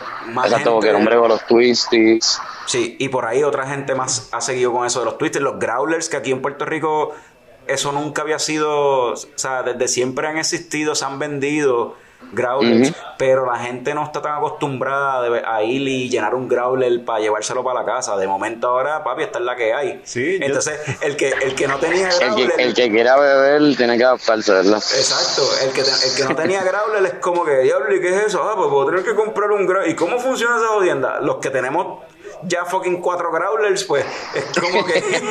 es como que, diablo. sí. Al fin la puedo usar porque Ajá, exacto, cabrón. Ahora, yo sabía que le gusta. Tú lo tenías guardado arriba de las alacenas, ahí en la, cogiendo polvo en la cocina. Sí, bien cabrón. Y tú, diablo, ahora es que yo sabía que lo iba a usar. El otro día Ferrin con Bill Company con una caja de, de, de galones de agua. Y lo que había Ok. eran growlers. growlers. Mira, lléname este de este Este que es de Boquerón, llámalo de esta. Este que es de Boxlab, llénamelo de esto. Este que es de yo no sé qué, llámalo. O sea, por fin estoy usando los Por growlers. fin, por fin. Pues, volvemos. Yo creo que todo lo que conlleva esto es la parte de ser dinámico, ¿verdad? Sí, exacto. Poder ser una persona dinámica, no aferrarte a las cosas, saber que las cosas, hermano, hay cosas que no están en control de uno. Pero como dije, ¿sabes? que está bueno ver cómo la industria de la cerveza, por lo menos, ha sido bien rápido en adaptarse y ujú. en buscar como. Y lo que es la, la, comida y la bebida, ¿verdad? Es lo que es lo- la industria que más rápido se han adaptado. Sí, hay que vender tu go, vamos a vender tu go. Hay que buscar la forma de hacer delivery, hay que hacer delivery. Ah, que hay que ordenar online, vamos a darle las, las herramientas para que la gente pueda ordenar online. Tú sabes, eh, creo que, o sea, reservaciones, eso es algo que se hace en los restaurantes desde siempre. No, pues ahora todo el mundo tiene que hacer reservaciones. O sea, es como que- Exacto. Y lograron, no, pues hay otras industrias. Oye, no, pero la, pues, la otra industria que yo creo que, bueno, que, que le vino hasta mejor es la de mi hermano trabaja en la industria del cannabis, el cannabis Ah, medicinal. obligado. eh. Y, mano, eso olvídate que eso está, este, hay sequía, como dicen por ahí. Ayer estábamos hablando de eso y ajá, como que el porcentaje de ventas en esa industria ha aumentado. Pero cuando dijimos guava piña, yo dije que ese tema no es el que hablamos aquí. Y como Ah, por eso fue que tuviste guava piña. Por eso era- Y yo pensando en otras cosas, pues sabes que dicen que no si, tampoco, que si la muchacha toma jugo de piña o qué sé yo qué, o, si uno, el hombre, come piña. Piña era de los primeros sabores, strains Ah, de los 90. O sea, lo exótico, piña era de lo exótico. Cuando era chamaquito, 90, mira, me llegó lo exótico del Cairo, papi. exacto, guava piña era la, la pendeja. Y el Fruity Pebble, después, ¿no? Que sí, papi, esto es Fruity Y después le cambiaron el nombre y así por el estilo, ¿sabes? y ya. Sí, sí, que eso Para es. los 90 eso era guapiña, eso es como que guapa, esta Guapiña. guapiña, porque olía, pues, a- tenía ese olorcito que tiene algunos lúpulos que huelen a guapiña. Bueno, no, pero que Y son es- familia, ¿no? precisamente el lúpulo son familia, entonces desarrollan aromas, exacto. Que Exacto. Ahí están incluidos entre todos los terpenos, que se habla mucho en el cannabis de los terpenos. A Picón le hubiese encantado estar ahora mismo en esta conversación. que de hecho él ahora mismo está trabajando en la industria del cannabis. Vendiendo, Ah, vendiendo una aplicación ahí para que lo mismo que estamos hablando de los negocios adaptarse. Ok. Y, y, pues es una aplicación que los negocios de los dispensarios pueden utilizar para que la gente pueda ver la, el, el, El menú. el y- menú, sí, sí, el, el- ¿cómo se llama eso? El, la- la- la- el inventario. El inventario. Que tiene el dispensario y hacer la orden online, eh, comunicarse con el dispensario directamente si hay alguna duda o Porque ¿sabes? había, había uno que se llama Green Direct. Pero aquí uno puede decir marca y no es como que estamos auspiciando a nadie, No, por si acaso. Vamos a hacer el disclaimer.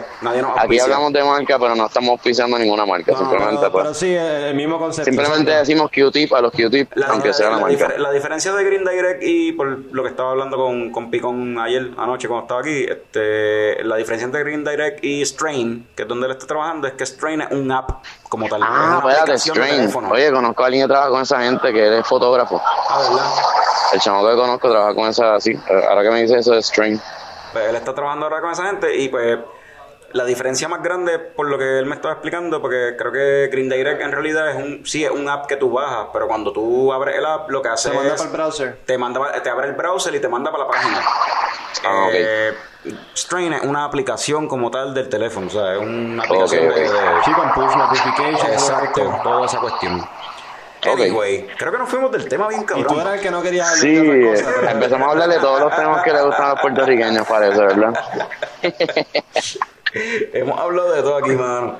Este, Víctor, lo última pregunta. Disculpen, mira, disculpen mi DD, mi gente. Eh, es real, pero pues nada, bregamos, hemos bregado con eso toda la vida. Mi última pregunta.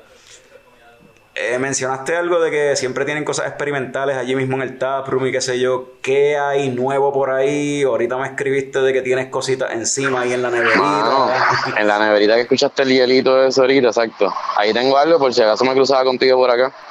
Traje una Pilsner, la primera lager que hacemos en Fox, todavía no ha salido comercialmente. Este, yo me traje ahí este, del quexito de acá del, del, del brewer, como uno dice. Llené una latita, como tenemos ahora las latitas de 16 onzas ahí en, en el taproom. Ok. Y me traje una latita, mano. Así que eso está frío ahí. Son, son, pa- son latas, latas. Sí, es una lata de 16 onzas, eh, pero se llena al momento. El mismo concepto de los crawlers que está haciendo sí. Jorge en Ah, como los Beerbox. twisties, ah. Los, no, como los twisties son de como los- 16. Como los crawlers, él dijo. Sí, porque se, se sella con la máquina. O sea, que se le pone la tapa que tú después la Ah, abres en tu casa y hace el sonido ese que te encanta, como el del hielito, que hace. ah, bendito. Pues hace ese sonido. ¿Y eso, y eso lo están, lo está- la- están sirviendo la cerveza así en crawlers de 16 onzas allí en FOC? ¿O todavía? Sí, porque, la- por ejemplo, cosas que hayan en botella, pues te las puedes comprar en botella. Pero cosas que hayan solamente en draft, te las llenan ahí en el momento. Ok. En, en esas latitas. Si no, los growlers, que siempre se han Sí, trabajado. sí, exacto. Y como tú mencionas, ahora se están usando más que antes. No, ok, pero no sabía eso de esos los crawlercitos de crawlers como tal de 16 onzas. Y que los, Exacto, y que- crawlers de 16 onzas. Y que los estaban trabajando allí en FOC, no sabía eso. Bueno saberlo. Sí, para tener un formato más pequeño, porque realmente pues, siempre hemos usado los, los growlers de 64. Y pues para tener un formato más pequeño to go, pues se consigue entonces ahora la lata de 16 onzas. Sí, porque no todo el mundo es alcohólico, a lo mejor solamente quieren probar una cervecita y ya. Exacto. Mira, Sí, no, claro, o, se, o, mira, o se quieren llevar algo, Ay, se quieren llevar varias, claro, se quieren llevar un, un surtido. Mira, esta cerveza nueva la quiero probar. Ah, mi growler más pequeño Ah, de yo, 32. yo entiendo lo que tú dices. Yo entiendo lo que tú dices. no que, el error fue que te traje la de 16. Yo te traje una lata de 16. Ahora yo pensando, tú ves traer el growler, coño. Pero va que imagínate, si no te veía, pues So- te lo so- regalo. so- me lo bebía. volviendo, volviendo a la pregunta como tal, de lo nuevo que están así, porque ustedes están produciendo cerveza, obviamente todavía están, porque están, pues, están Sí, vendiendo, sí. están produciendo. Eh, de lo nuevo me venimos por ahí con la. Lager, que es la Pilsner. Ajá. Venimos por ahí con la Red IPA. La Red IPA es nuestra, por decirlo, la que sacamos en, en el tiempo de Oktoberfest. Ajá. Eh, como nosotros pues anteriormente nunca teníamos lagers, te digo, esta Pilsner va a ser la primera lager que vamos a sacar. Pues en Oktoberfest no hacíamos Oktoberfest, así que hacíamos una red IPA. Y esta se va a sacar por primera vez en botella ahora. Yo no sé si Fox lo ha hecho antes, de seguro sí, porque el nombre está ahí. Está, es muy obvio para no usarlo en cuestión de marketing. Fucktoberfest. Tienen que haberlo usado ya. Yo creo que hay un Oktoberfest, ¿Verdad que el, sí? bueno, el, el, el Rocktoberfest, ¿verdad? El, Sí, había un Rocktoberfest, pero coño, Fucktoberfest. Es más, tiene hasta más sentido. Está muy, muy obvio. Mano, es que, es que está, está muy buena, ¿verdad? Este, yo siempre digo, tú puedes poner todos los pueblos de Puerto Rico. Fuck in Culebra y pones una imagen de la playa así, bien chévere. fuck in el yunque, o sea, fucking... Y no, o sea, la imagen bien chévere de la botella, no, me- no, no, no me refiero a otra imagen, tú sabes. Tú sabes que está este trago Sex on Una the botella Beach. en lugar. Exacto, eso, eso, ¿Sabes exacto, que este, Sex este- on the este Beach. trago Sex on the Beach, hay gente que se dedica, hay, hay mixólogos que les gusta hacer tragos, o sea, lo que llaman beer cocktails. Tragos Ajá, usando ajá. cerveza. Y si un cabrón viene y Fuck hace un- una versión de Sex on the Beach usando alguna cerveza de Fuck y es Fuck on the Beach. Boom. Come on, suena cabrón. beach, uf. Suena cabrón. Pero, papo, activa los bartenders. Si lo escuchaban, lo escuchaban por primera vez en el coño del show, lo saben. Nadie escucha esto, Se pero. están, com- se están, mira, se, se están comiendo la mía. Coño, las ideas de gratis. Estamos dando ideas, Ah, ideas de gratis para que se hagan ricos. Eso es lo que, eso es lo que fluye, eso es lo que fluye con un par de cervecitas, la creatividad. Como nosotros te gustamos, no, no bebemos. Como dice. Jorge Ska, eso es lo que él dice. Sí, sí, le- co- copiándole, ¿cómo es? Haciendo quotes. Quotes. eh, quote infringement. No, porque lo mismo que las marcas, aquí compartimos. Aquí, Exacto. y le damos crédito al que haya que dárselo siempre, ¿sabes? Exacto. Yo siempre digo eso, mano, que uno siempre debe ser humilde en ese sentido de, de siempre darle el crédito al que hay que dárselo sin, sin problema. Aunque sea tu enemigo, aunque sea lo que sea, el crédito siempre será, ¿verdad? Eh, Al que se lo merece. Pues Víctor, de nuevo gracias.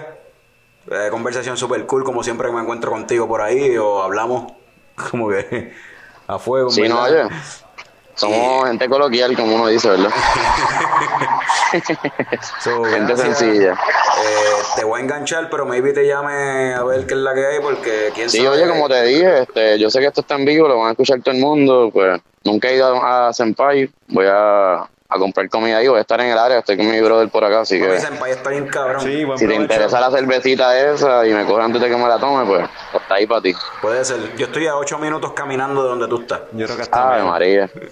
Bueno, pues, en- pues, pues en lo que yo voy a comprarme un crawler aquí en, en Beerbox. Dale. Cheers. Gracias. Anuncio, anuncios no pagados. Ajá.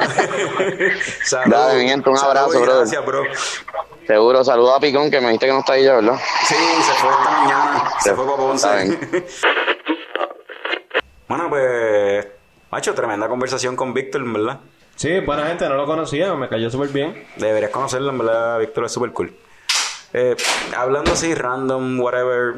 shit, Como que. Juanqui. What's up? ¿Cuál fue la última película que viste? Recently? Yeah, la última, la última. Last Actually, bueno, new, new movie que vi. No, no, new. La La, última. última. que viste. No importa si es new. La última Ah. película que viste de principio a fin. 2012. es que yo soy un big, uh, you know, a mí, eso es como, como un guilty pleasure. es un guilty pleasure Es un guilty pleasure. me encantan Es que me parece que dije ahorita los neutrinos, porque la película completamente, el McGuffin, es que, ah, este, for the first time, los neutrinos, que nunca hacen nada, by the way. Ever in the earth, to the earth. ahora no, ahora son microwave, bro. Calentan la tierra y yo, me cabrón, is that the whole plot device? Yo pensaba que la película yo nunca la he visto y, siempre, y no nunca me ha interesado verla porque los reviews lo que he escuchado es que fucking No, pero, pero es un guilty mierda. pleasure. Y para mí, otra de mis partes favoritas, que también yo estaba con. Pero Way to go, plot device. Como que, ah, no, la Tierra se movió. warming, que era algo más basado en realidad. Y no, nada que ver. Es Eh, neutrinos. No, es basado en la realidad supuestamente. But they just, obviamente, they take everything y dial it up to 11, ¿no? obviamente. O to 12. este, pero como to- que up to 2012. hay una parte donde, pues la cosa es que como que Earth crust se está, como el, como la, el mantle y todas las cosas debajo de Earth se están calentando, pues toda la, la superficie de la Tierra va a flip and stuff y fuck everything up. Ese es todo el punto de la película. Y hay una parte que como que ellos están en un avión, we're going to China, y no sé qué carajo. Y es como, we're not gonna make it, we don't have enough fuel. So, pues, fuck, Oh, wait, wait, nos wait, vamos wait, a wait, morir. wait, mía, wait, wait, ¿Estás wait, pensando en otra película? Yo sí vi 2012. Yeah, Esta you es la did de- totally say ¿cuál es el that. Yo sí vi John 2012. Cusack. Yo con sí- John yo la vi Cusack, en el cine. El prieto este que, que sale un montón de películas. Danny Glover. Sale Danny Glover. No, no, no, ese no, ese no. Este, Esa película es una mierda. Ah, el que hace de, el que hace de, de, Siempre hace de él sale en. Doctor Strange, él sale en Doctor Strange el- como el- el, el- ¿Cómo se yeah. llama? él? Tú estabas hablando de él el otro día. Ese. ¿Él sale ahí? Sí. Sí, él sale ahí. Ah. Él era el head scientist diciendo a todo el mundo que everything is Yo me acuerdo fucked. que Woody Harrelson sale en un minor role ahí, como que Fuck you 2012 dice it, he burns. Mañana, pues se estaba viendo esa, pero Y el protagonista es un fucking limo driver interpretado por uno de los actores que más yo no paso. En serio, a mí me encanta John Cusack. I I- I hate think John he's Cusack. okay. Yo no puedo, I think yo no he's puedo bregar okay. con John Cusack. ¿Por qué? No sé. No, Jesus. No sé, Pero, como ok. que la cara de pendejo, casi siempre hace el mismo papel de pendejo. Yeah, No kinda sé, does John the same role. ¿No te identificas con él? Ah, no me gusta John Cusack, cabrón. Pues. Pues la otra que vi que I thought it was amazing, que en verdad me gustó un montón fue Jojo Rabbit. Eh, la empecé a ver, no la he terminado de ver. No, Está- me, no, pero- no voy a spoil, pero para a mí mí me tripió, mano, y me encanta esa película. está ¿no? súper buena. It was super. it? I don't know. I don't Estaba even know. borracho. Ah. Y le dije a mi esposa como que vamos a seguir viendo el otro día porque en verdad no puedo fucking... No puedo... Es súper funny, mano, y me encantó. Yeah, Exacto. pero yo estaba bien borracho y no podía como que... eh, como que no podía... Me perdía. O sea, estaba tan borracho, cabrón, que de momento era como que dale para atrás, espérate, que... Espérate, ¿qué Ahora, pasa? te O sea, digo- es como que sabes que pichea, Volmi. No es Pamela. Que no. No. She's not gonna find it funny. She's not gonna get it. No, es que se pone como que seria. Like, en- en- en- No, empezó a en- ponerse seria con la pendejada de Scarlett Johansson protegiendo... Pues tenía gente escondida, a los Ana Frank. O sea, Exacto. Eh, ese- it gets Eso sí. va a gustar, anyway, porque le gusta la historia. Pero a mí me gusta ese aspecto de la película, que como que it's funny y de momento te tira el, el little curveball de como que this is some real shit, bro. Como que this shit happen, lo más seguro at some point. Pero él, él también, él- a mí me daba mucha risa el, el, el, el amiguito gordito, que siempre estaba como que doing something. Sí. Y aparecía la nada, oh hey Jojo, how is everything? Y es como que Sí, super chilling ahí, sí. super happy go lucky, So- so, exacto. en cuestión de la última película que viste fue 2012. Yeah. Entonces, si fuera a los coñistas, ¿verdad? Que, no, que nos sintonizan, si tú fueses a recomendarles 2012, tú dirías que vean Jojo Rabbit mejor.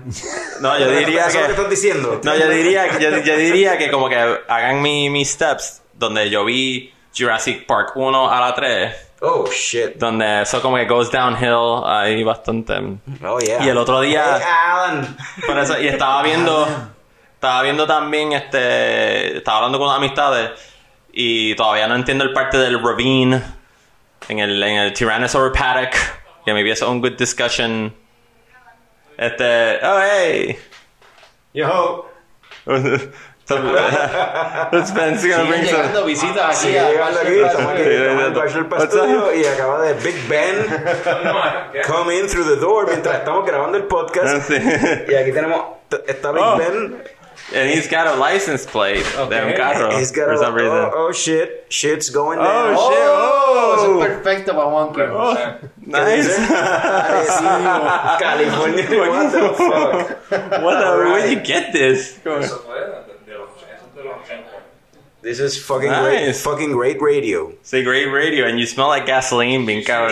Yeah, Ah, yo- yo te ¿Por qué tú hueles a gasolina? a gasolina, cabrón. Aquí acaba de entrar un personaje aquí al Bachelor Pet Studios. Oh, there you go, sir. Big Ben. Thank you for showing me that. That's cool. Y Big Ben That's huele really a weird. gasolina. Why? This is the only idea. Ben, ¿por qué tú hueles a gasolina? Porque estaban tirando el mundo y I'm just... Tú estabas Mad Maxing it out. Ma- Exacto. Mad Max. Pero like más Fury Road, ¿no? You were Okay. Road Warrior. Mad Maxing it like Fury Road Están style. haciendo Right. experimentos con la gasolina. Supuestamente eso mata el COVID. Oh, oh. Estoy- a ese Actually, that's perfect porque así los, los germs and people don't. Esa es la manera de mantener el social distancing. Déjame Whoa, this guy. gasolina. Stay away. Stay the fuck away. Fucking cool. Nice. Esto, esto es legit. This is a legit. We're Sí, sí. recording. Yeah, Está it's a legit party. action ahí uh, live. So, ¿En Exacto. Nice. eh, Fran, Mi última Sí. película. ¿cuál fue la última película que tuviste? Alright. Eh, la última película que yo vi es una película de los Coen del 2009 que se llama The Serious Man. Ah, super buena. I like Nunca la he visto. Super buena. Eh, sigue este, este, este personaje, eh, he's, he's Jewish, he's Ajá. Jew, y la vida lo odia. La vida lo odia. Sí, y realmente es, ¿Cómo que la everything goes la wrong. Anything that can go wrong will go wrong in this movie. La, la, la esposa se las está pegando con otro tipo, este... Y el tipo es super John nice. Se trata de como que el tipo super es nice. super nice. Y de casualidad John Goodman, No, con quien se la está pegando. no, es otro tipo. Los Coen. Brothers en las primeras películas de ellos usaban mucho Eh, John Goodman. ella lo siente, lo sienta en la mesa, se lo dice, como que mira, está pasando esto, nos vamos a divorciar, estoy saliendo con este tipo y esto es lo que hay. Que era el vecino o algo así. Y es tu culpa. Oh, oh, of course. Pero, ¿qué? No, no, you, you knew. No, Lo, que- lo más cabrón es que como que en esa película él estaba como que super cheating todo el tiempo, bien well composed. Ya, pero boy, ¿por qué te pones así? Pero tú entiendes que lo estás haciendo, lo, lo estás haciendo mal y él como que... Pero está eso, lo- los hijos lo odian, este, el vecino está disimulando, disimuladamente tratando de coger parte del patio de él porque corta la grama como que más para el Y él como que, what are you doing? Y se pone una, pone una, una soguita para... ¿Y quién es el tipo, el actor? Eh, ¿es Yo nunca lo he visto en ninguna otra película, mano. No, es que él hace como que minor roles usualmente Ok. en, en, Él en todas las un películas. average Joe, como que, Sí. que todo el mundo lo pisotea. Él es como que un character actor que ha salido en varias películas, pero como que he's like very... Pero la no película tan- está buena. No, la película está súper buena y entonces como que tú estás ahí siguiendo el tipo y le siguen pasando cosas y cosas Ah, y también cosas. es un math teacher en una universidad y hay un estudiante que es como que asiático que, que dice, no, porque, porque me diste una F y él como que, bueno, porque Te colgaste. te colgaste, cabrón, y él como que, no, pero yo no, yo no, I don't deserve that grade. Y entonces el tipo trae el pie para que el papá empiece a pelearle y quiere bribe him y es como que, lo no, van a no, demandar y todo. me van a demandar por esa mierda. O sea, ¿verdad? son un montón Suena de cosas pasando, pero Brothers. está bien cabrona. A mí me encanta esa película. Es Coño, pero, pero suena Coen Brothers buena. porque Es que yo tengo este problema con los Coen Brothers. Y esto es un hot take, maybe, porque la gente, se- los críticos y todo el mundo se lo mama a los Coen Brothers. Las películas de los Coen Brothers, eso es como que, wow, la cosa más indie, más cabrona. Actually, la gran mayoría de las películas de los Coen Brothers a mí no me gustan. Yo tengo muchas o películas sea, de los they're fun to watch once. Mano, No, Es no. que usualmente tienen un gimmick. Ah, pero son bastante diversos y- porque hay películas diferentes de ellos. Desde la- mi favorita, eh, Big Lebowski, Ah, Bernard pues Big Lebowski. Serious Man, este, Racing Arizona, está súper cool Arizona, con- de las primeras de ellos. Hot Sucker Proxy, a mí me gusta mucho. En verdad son buenas, es que son- como True Grit y, y este... Para mí el, el sentido es que como que I watch them and I feel good. I don't feel como que... No, yeah, yeah, they're fun to watch. I, I feel nice, como que Pero it's no like a hay- nice no hay- movie. there's- No hay mucho rewatchability. Yo pienso que no hay mucho rewatchability value Con, ella. con Big Lebowski. Big Lebowski es la excepción. Bernard No Reading, yo la he visto un montón de veces. ¿Cuál? Buena. No Country for Old Men. No, esa es la que estaba diciendo Javier Bardem, sí. No, Country for Old Men es buenísima, pero también de nuevo, no es. Ahora, O sea, rewatchability, cabrón. ¿En serio tú vas a ver una película de dos horas y media cada jato? No. te puedo decir de películas mierdas de ellos, porque hay unas cuantas.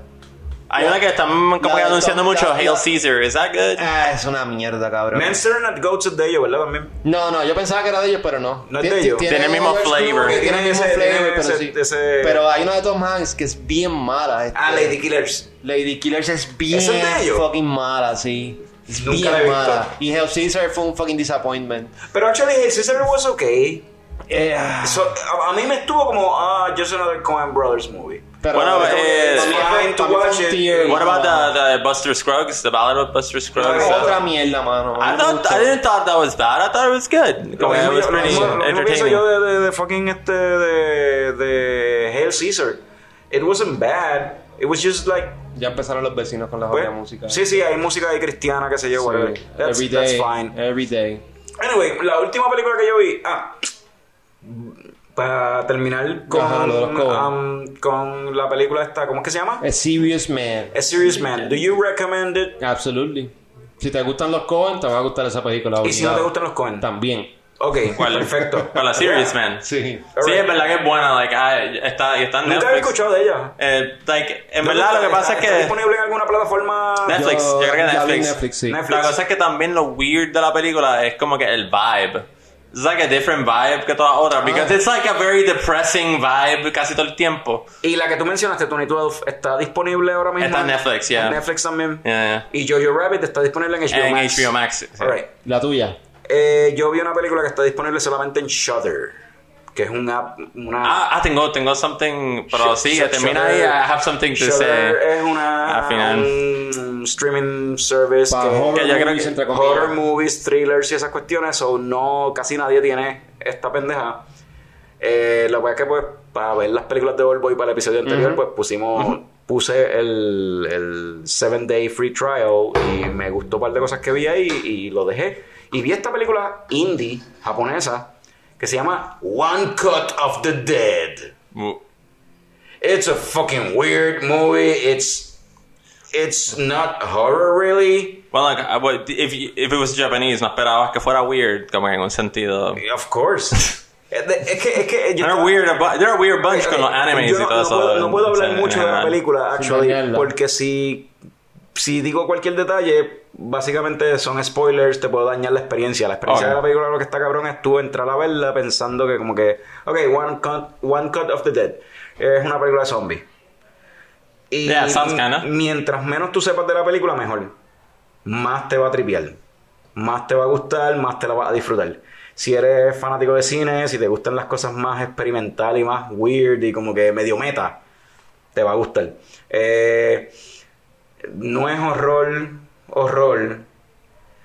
Is like suspense, Ok, ok, kind of. Like, ok, como, eh, es un thriller, es como, como un thriller. Ya, ya que no puedo hablar de la película per se, déjame decir cómo llegué a esa película. Eso sí lo puedo decir, right? buen- Eh, me dio con buscar en Google eh, Best Horror Movies in Shudder.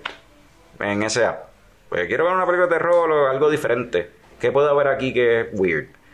Y me sale una lista de como eran 20 películas que supuestamente son las mejores que puedes ver en Shudder. Y me sale esta, mira, esto es un indie film japonés que ha developed un cult following. La película salió en el 2018 y ha developed un cult following. Hay gente que no le gusta un carajo, pero a los que le gusta, le gusta bien cabrón. Y te dicen, no te vamos a decir nada sobre la película porque anything we say es spoilers. So, lo único que te podemos decir es que the first half of the movie is not what the movie is about. Yo dejé de leer ahí mismo. Ahí mismo yo, I stopped reading Pero- y dije, I wanna watch this shit. Espérate, ¿qué? Yo quiero ver esto. ¿Cómo que la primera mitad de la película me están cogiendo de pendejo? Y como que estoy, ya, yo tengo que ver esto. So I watched it. Man, I fucking had a great time. O sea, la pasé cabrón viendo esa película. It was really fucking fun. One cut of the dead. One, One cut, cut of, of the the dead. dead. Y la premisa, puedo decir esto porque está en la descripción de la película. La premisa es un crew, un filming, un film crew, están grabando una película de zombies. And they get attacked by zombies. Mientras están filmando la película de zombies. That's very meta.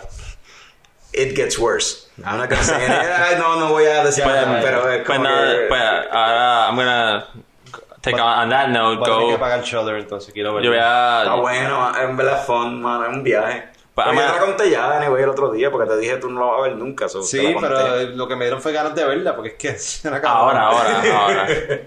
Pues no sé si sabían que Ryan Reynolds hizo su propio streaming Ay, service. what? No, no, escúchate, escúchate. Escúchate esto, cabrón. No, no, eso, eso está cabrón. Escúchate esto. ¿Cómo que se llama la película? What's their movie's name? Eh, bulletproof. Se llama Bulletproof. Es como que horror Bulletproof. Y de momento tú ves como que qué película es tan accesible y es Bulletproof y él puso diferentes portadas con la misma Ok, película. rom-com, eh, Bullet, todas las películas son Bulletproof. Action, eh, un streaming service para ver Bulletproof. Bulletproof. Un streaming service completo para ver una de las películas que él hizo. Un Canadian film que él hizo. Es like super bien. Bulletproof. Pero esa película es, vieja, ¿no? Sí, Sí, sí, es vieja de bien early buena, 2000, es bien 2000s y es como que súper estúpido. Sí, eh, anyway, es- está super funny. O sea, ajá, un fucking streaming service para ver una sola película que van a tomar un par de días.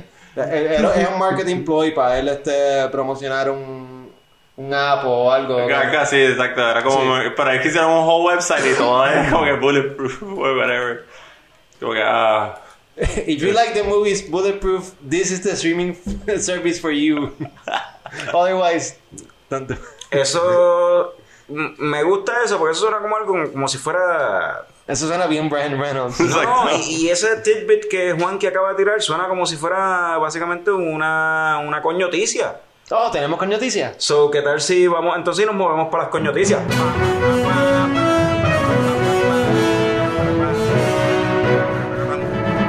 Primer fucking coñoticia, eh, fucking Boquerón Brewing, eh, debido a que hay una escasez de Crash Boat, que él lo había mencionado Juan Carlos cuando lo tuvimos hace varios episodios atrás. Tuvimos a Juan Carlos en entrevista y Juan Carlos mencionó de que la Crash Boat está en cierta forma escaseando porque pues obviamente la planta donde se está enlatando y produciendo la Crash No Boat allá en. Wisconsin pues está reduciendo horas, reduciendo turnos y pues no se está Sí, produciendo sí. tanta cantidad de Crash Boat y todo lo que viene de Crash Boat en lata viene de allá, de, de Wisconsin. Este, so, en respuesta a eso, él compró, él tenía los materiales, los ingredientes para poder hacer Crash Boat allí en Cabo Rojo y decidió hacer una versión Double IPA de la Crash Boat. Se llamaba, era 2X Crash Boat, eh, servida exclusivamente allí en la cervecera, en los Twisties. Eh, ¿Verdad? Yo tenía una pregunta con respecto a eso mismo. Este, so, para tú. Ellos están produciendo, yo, yo sé, allí en Allí Cabo Rojo. sí, so, para, es como Beerbox o algo así, que tienes que ir allí Tienes y que ir presencialmente llamas, los buscar. contactas y le dices, mira, me interesa esto, esto y esto, a qué hora puedo pasar, cuadras la hora con ellos, le llegas y pues te tienen ya la orden ready. Ah, súper. pum, Sí, eh, tienen el mismo can que tienen ahí, que el Twisty Aluminum Can. whatever, y O llevas tu grave. sí, son Twisty, y puedes llevar tu growler, llenarlo también. Ah, nice. Sí, tienen varias opciones. Y tienen y venden growlers de diferentes tamaños, anyway. Y tienen growlers hasta pequeños, de growlers. Sí, he visto a gente que tiene el- Peach Jar. Sí, es como que una, un two beers. It's like a Parece two un beer growler. Un si- eh, 16, 20 ounce jar. Y pues, it works, right? Este, pero sí, probé la Double Crash Boat. Really good. Es básicamente Crash Boat, en verdad, con un poquito más de alcohol que no se siente. Hablando claro, tiene más alcohol, pero no se siente como que tiene más alcohol. Ah. Sí se siente más malty. Porque pues tiene la doble, eh, el doble de, de cantidad de, de granos y de malta. Tiene la- el doble de cantidad de lúpulo. Although no se siente tan mucho más bitter que la Crash Boat regular. Pero sí se siente que tiene más alcohol y se siente más malty. Y que baja fine, baja ¿Están haciendo un whirlpool at the end o algo así eh, para, para double? Yo o es no- como que yo están no- tirándole extra hops y ya. No es extra hop. Si es un doble, Ok. eh, si es un double version, es que le, le tiran el, la doble, el doble cantidad de los hops y el doble cantidad de, de malt. No, no, lo mismo. Ah, ok. It's all the same, pero doble cantidad. Con, That's la like a misma, batch. con la misma cantidad de agua. So, está haciendo una cerveza con más alcohol, más bitterness, porque la cantidad de agua la mantiene igual Ok. del boil. Um, Pregunta estúpida, entonces Crash Boat original se consigue todavía aquí, él la produce para sí, sí. el. Bueno, eh, Fíjate, hoy fui a la gasolinera y no tienen ninguna. Y no había pensado en ese detalle de que quizá vaya a haber una escasez. él lo había dicho, que, Sí, iba, sí. que iba a haber una escasez, lo que pasa es que no lo habíamos visto. O sea, puede ser que no vayamos a ver una Crash Board en buen tiempito. Sí, que tengas que conseguir la baby directo de Cabo Rojo. Exacto. Y si acaso. Pero, pues sí. Ah, more news. Mulan. Justo cuando iba a empezar la jodida pandemia y la jodienda, nosotros íbamos a hacer un episodio based en que Mulan iba a salir, donde íbamos a hablar de fucking Mulan y de Asian, o sea, cine asiático y la jodienda. Qué funny que el último episodio que tiramos Me hablamos sobre yeah. cine asiático y justo ahí mismo salieron noticias de que, mira, Mulan no va, ya para el carajo, fucking pandemia, fuck you, Mulan no sale para el cine. La vamos a tirar en fucking Disney Plus por tan solo el precio módico, tan poquito como 30 fucking pesos. 30 fucking dólares. Para los que ya están pagando Disney. Para los que ya están pagando Disney Plus. What do you guys think about that? Vete tú primero, Frank. It's, it's a lot to take. Eh, es un modelo diferente porque, tú sabes, una cosa es tú tirarlo VOD, pa, eh, eh, eh, video on demand, para pa, pa tú comprarla o alquilarla bajo Prime o cualquier servicio, pero esto es, ya tú tienes que ser un subscriber de Disney Plus para tú entonces poder alquilarla o comprarla Comprarla. y verla. Ah, bu- bueno, porque exacto, tú, una vez tú, estos VODs que están saliendo, tú pagas los 20, 30 pesos, que usualmente son 20, y es un alquiler. es forever. Ah, no es forever. En, en el No, caso de eh, Mulan es diferente, pero usualmente es así. Tú lo alquilas por 20 pesos. Porque es como si hubiese ido al cine y pues. tienes tú la gastas familia 20 pesos en el cine. sé yo, en realidad te ahorras algo, ¿verdad? Pero en este caso es. Tú la pagas 30 pesos y la tienes en tu cuenta de Disney Plus forever mientras seas un subscriber de Disney Plus. O sea que si cancelas tu cuenta, lo pierdes y vuelves después la abres. Perdiste. Pero nada, Mulan. después de tres meses o cuatro, como quiera van a añadir la Disney Plus free for everyone. Yeah, I guess. Exacto. So, No, la pregunta de es si vale meses. la pena entonces tú pagar esos 30 pesos para verla ahora o si puedes esperar. No solo. That's gonna Yo, los, yo los pagaría porque, puñeta, yo quiero ver un fucking... O sea, puñeta, estoy loco por ver un fucking blockbuster movie de, de 2020. O sea, el, Sí. el summer season de, de fucking movie en el cine. I don't think it's worth $30. dollars. Pero si es un corillo, Pero si es un lo corillo, si nos tiramos 10 pesos cada, entre tres In o cuatro COVID, personas. you're gonna get COVID. No. Tres, no. tres personas, habemos Pero tres personas sí, sí, mismo. En la Ahora circunstancia. mismo hay cuatro Como que, aquí. ah, mira, voy a traer a los nenes. I'm gonna bring all these No, no, germ pero- motherfuckers ok, ya, around ya, and I shit, it, you know. En ese sentido. como que-. Uh, me gusta la mascarilla, sí. Pero sí, es verdad lo que dices. Si son tres personas como, que ah, tienen mira, familia y es como tres, que, ah, familias, tres familias, tres, sí, fami- es tres familias con nenes van a decir, ah, mira, vamos a dividirlo entre todos y spread the COVID around cuando me mulan. Pues, otra Ah, razón, really otra, otra fucking Pero- razón no, a pa- favor pa' mí- mío de mi mentalidad de no tengas hijos, cabrón. Para mí, esta Porque entonces tres personas como nosotros que no tenemos hijos, los tres podemos decir, coño, 10 pesos cada uno. Yo invito a la jeva mía, tú invitas a la jeva tuya, tú invitas a tu pareja, whatever. O sea, con un plus one, no, me salió a 5 pesos la taquilla si fuera a compararlo con Ah, el exacto. cine. Exacto. So, está mejor. En ese sentido está cool, somos pero seis personas. yo O sea, lo veo como que- 30 pesos entre 6 personas suena súper Yo lo veo más como que en el sentido que this is a time for the consumer to not cave y no decir, sí, yo pago los 30 pesos porque después Disney ya se dice, dice como, oh yeah, keep todo el mundo pagó 30 pesos, that means people want to pay the 30 dollars. So mejor, why don't you just wait it out six months like a regular person y fucking, like, you get it for free, como con tu subscription. So, hay, que, Eh, hay que ver cómo va a funcionar esto. Quizás hagan, no No. sé yo, 30 millones. Disney dice que esto es solamente para Mulan, que eso es un one-time thing. Que Ah, sí, que no Hasta que le haga- hasta que le no haga chavo. con Black Widow, Si no lo van a funciona, hacer lo van a con, hacer. Si con funciona, otras películas que ellos si funciona, ellos van a seguir eso por ahí para abajo. Like, ah, no, pero ahora tenemos Avengers 3 porque tenemos Ustedes, the ustedes 30 vieron bucks. en social media, en. Twitter salió un video de un tipo francés,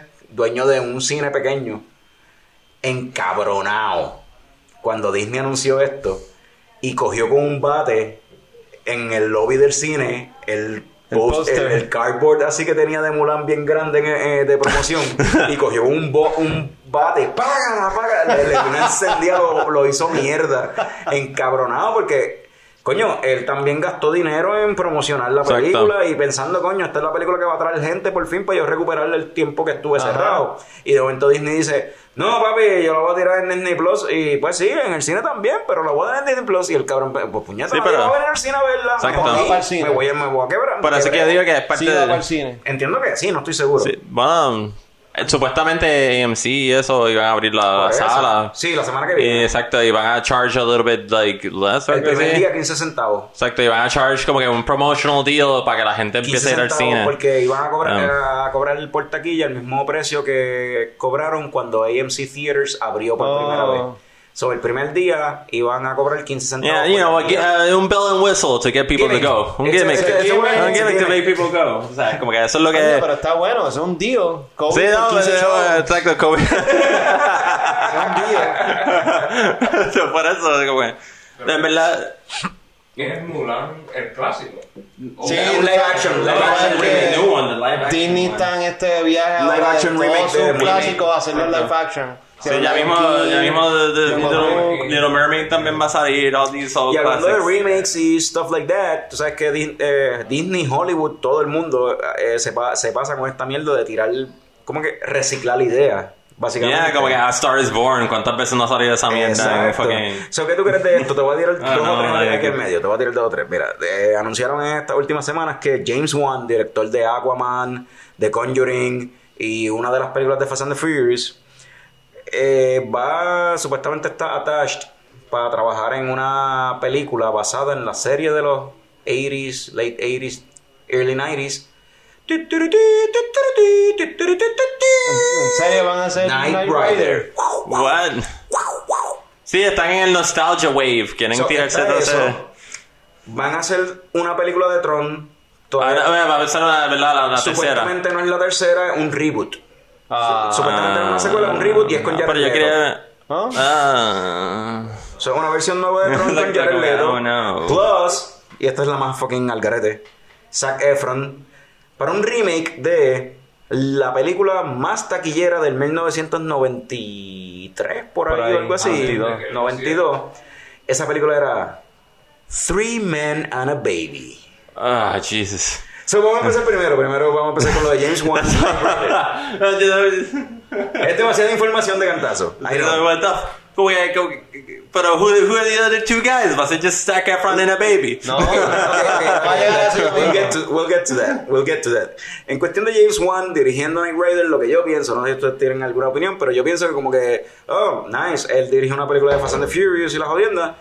Pues, who knows, maybe en un futuro, maybe esto, de momento vemos a Kit dentro de una de las películas de Fast and the Furious, tú sabes. Está The Rock, Jason Statham y todos estos cabrones, Vin Diesel con carro y fucking Hasselhoff en fucking Night Rider también ahí. Bueno, No, pero va, va, va, va a tener como que esa película lo más seguro va a tener el baton pass. Va a salir fucking Hasselhoff. Ya, va a salir el batón. ¿Y va quién a quedar sería? new ¿Quién sería Va a ser Michael el Knight? Van a hacer, no, van a hacer La voz de, de Sí. Kid, la voz de Kid sería, eh, eso estaría cabrón. Sí. You know what? ¿Quién? Eso estaría cabrón. David Hasselhoff va a ser Hiciera la voz ahora. de Kid. Que le hiciera la voz. I don't know, Michael. No, pero es que te van a tirar como. Cuando era un anuncio de una película que era un reboot también, que un remake que, que iba a salir ahora, que I forgot. No sé tantos, cabrón. Pero que como que van a tener a Knight Rider, el carro, como que en Dusty, de momento como el anuncio va a ser Ah, completamente Ghostbusters. Como que van tener el carro, el carro está Dusty en un garage. Oh, what's this? Ah, como en Transformers hicieron mierda. Sí, pero en esos casos es como que es como si fuera una como una secuela slash reboot. Pero en este caso nunca ha habido una película de Knight Rider. So, esto sería algo, eh, it's a new Yeah, thing. pero like, literalmente es como que la serie se acabó. It's gonna be Dusty, cabrón. es que Juan va a ser una película de terror. I would like the dustiness. ¿Te imaginas Knight Rider as a horror movie? But it could work. Kid se pone bueno, hay una que se llama The Wraith. I saw you get, get into an Uber. What the fuck was that? Exacto. Así de noche, caminando y no te escuchas. Y miras para atrás y no ves nada. Entonces, cuando el personaje mira para el frente, la cámara está mirando, pero en el background ves la rayita roja esa. Exacto. pero cuando él mira, no está la rayita roja. Cuando mira para atrás, it could work. I don't know. There's so- eh, eh, eh, tengo una eh, pregunta. Eh, El, el carro de Knight Rider era un like a Pontiac o algo así. eh, sí. Y tenía, un- tenía like pop up, up and, up and down headlights, eso, como que pop up headlights. Sí, sí, sí. Ah, pues ahí lo tienes ahí como que un día más a ver luces y momento, ¡pam! No tiene las luces. Y entonces salen las rayitas y ya, ya tiene ahí es scare horror. ¿Cuál era la otra que habías dicho? Eh, Tron con Jared Leto, un, un, un sequel, es un aparentemente un remake. Fíjate, a mí me gustó la segunda que hicieron. Para mí Sí, eso todo- estaba- Para mí estuvo bien pendeja. Estuvo bien, es que estaba innecesaria. No, no, eh. Esa fue bajo Disney, ¿verdad? Sí, Sí, sí, sí. es como eh, todas han sido bajo Sí. Disney. Tron la original Ok. era, pero Sí, es que- Disney también. pero la cuestión es con Tron es como que sí se ve cabrón a la primera, es como que tiene tienen un, un concepto cabrón, pero sí quieren sacarle chavos, pero honestamente yo pienso que ese concepto no es un concepto que tú puedes adaptar a hoy en día. En, en los 80 bregado porque era algo diferente, tú sabes. Porque tú no sabes los inner workings de un arcade. Ajá. Oh, the video game world. Nobody knew it was just Ya like ahora one tú, tú pones, tú board. presentas un video game world como que el mundo de Tron es el video game Sí, no, world. y es como este, que, por decirlo así, no. ya, ya Ready Player One lo hizo mejor. Exacto. Y no, y tenemos Fucking, fucking Wreck-It este, Ralph. Wreck-It Ralph. Ralph lo hizo Wreck-It cabrón, Ralph lo hizo mejor. You know. Sí, sí, eso no. So, no, no le veo. La otra era Zac Efron en Three Men and a Little Baby. Ahora sí. Digo, Three Men and a Baby. Yeah, we got ready. ¿Quiénes serían los otros dos? So, ya tenemos la original, para el que no sepa, Three Men and a Baby, que fue la película más vendida en el 92-93. For some reason. Cabrón, tiene que meter a Seth Rogen because it would be un just fucking, like. un fucking comedy donde protagonizado por eso. Tom Selleck, Steve, Steve Gutenberg y este y este cabrón Ted Danson. Ted Danson. Este, son tres cabrones, bachelors, eternal bachelors, yeah, party people, Whatever, en un y penthouse. Y aparece un bebé que es el, aparentemente el love child de uno de ellos. Y tienen que ellos aprender a bregar con el bebé y cuidarlos. Plus está este otro fucking plot que tiene que ver con unos dealers de heroína. O ellos están bregando Sure. con unos gangsters, policías que están sospechosos de que ellos son dealers de heroína, más el fucking bebé. Vamos a hacer una versión de esto 2020-2021 con Zac Efron and who else would we put Necesita un comedic relief No, porque pero- Zac Efron. Ok. Yeah. ¿Quién es Zac Efron de tres? Zac Exacto. Efron yo pienso que, que Va a ser el baby daddy, be Zac Ted. Danson. Ted Danson. Va a ser el Ted Danson porque es como que el good looking whatever guy, main So, tienes que star. buscar gente más o menos de esa misma edad. Que como que el hermano de James Franco también para meterla. Dave Franco, tiene que estar obligado. Dave, Dave Franco. Dave, Dave Franco. Dave. No, por eso el hermano de James Franco, Dave Dave Franco, Franco. Pero, pero, pero el problema porque que es de la misma edad y ellos Sí, ya hicieron Neighbors, el que problema eran más Dave Franco y Zac Efron es que uh, I could I can confuse them. O sea, si no veo los ojos de Zac Efron, pienso que son los mismos. Pues parece que, parece que you es one in there. azules. Para mí ellos dos tienen que estar, ellos hicieron Y, Neighbors y juntos. actúan igual los cabrones. Los mismos Rogen, que también salió en Neighbors con ellos, está muy viejo, o no puede bregar, tiene que tener una edad. So yo, yo propongo, y lo habíamos hablado, Michael B. Jordan. Mm. Para el personaje de Tom Selleck. no lo había pensado, fíjate. Yo iba a decir, Michael B. iba- Jordan con el stash, yo iba a decir Jonah Hill, pero ok. Hay que, Michael B. Jordan tiene más o menos la edad de. Pero yo me estoy imaginando una comedia bien cabrona, porque Yeah, we gotta Michael B. Jordan puede ser funny. Sí. Bueno, Tom Selleck es funny. No, pero esta es una versión 2020 estilo 21 Jump Street, tú sabes, algo diferente. Ah, ¿tú pero- piensas que va a ser...? No, yo pensaría que 21, estilo 21 Jump Street quizás hubiese sido la de Night Rider, de James Wan. o sea, pero, pero esta, esta, esta, esta, esta película, anyway, la es una comedia como tal. Tú no puedes hacer una parodia de una parodia. O sea, de una comedia. No, bueno, lo puedes Bueno, si hacer. quieres meter a Michael B. Jordan para vender taquillas y qué sé yo, y para darle pedigría a la película, pues dale. Pero Cabrón, para tener negros en ese jodido elenco. Black Lives Matter, motherfucker. el negro, no, pues el bebé es negro, ya. El bebé es Exacto, negro. el ya. negro. Ah, el bebé es negro. Pues ahí se sabe que el Michael B. Jordan va a ser entonces el papá. Sí, pueden poner a Michael B. Jordan como el serious guy. no. Pueden a Michael B. Jordan como el serious guy. O sea, que fue más como el funny guy. ¿Quién es el papá? Nunca fue un misterio. Ah, siempre se sabía. Yo no Se me acuerdo de esa se sabía quién carajo era el padre del Ok. papá. Era Ted Danson. Ese era el puto de los, de los tres. Sí, porque era- él era un actor.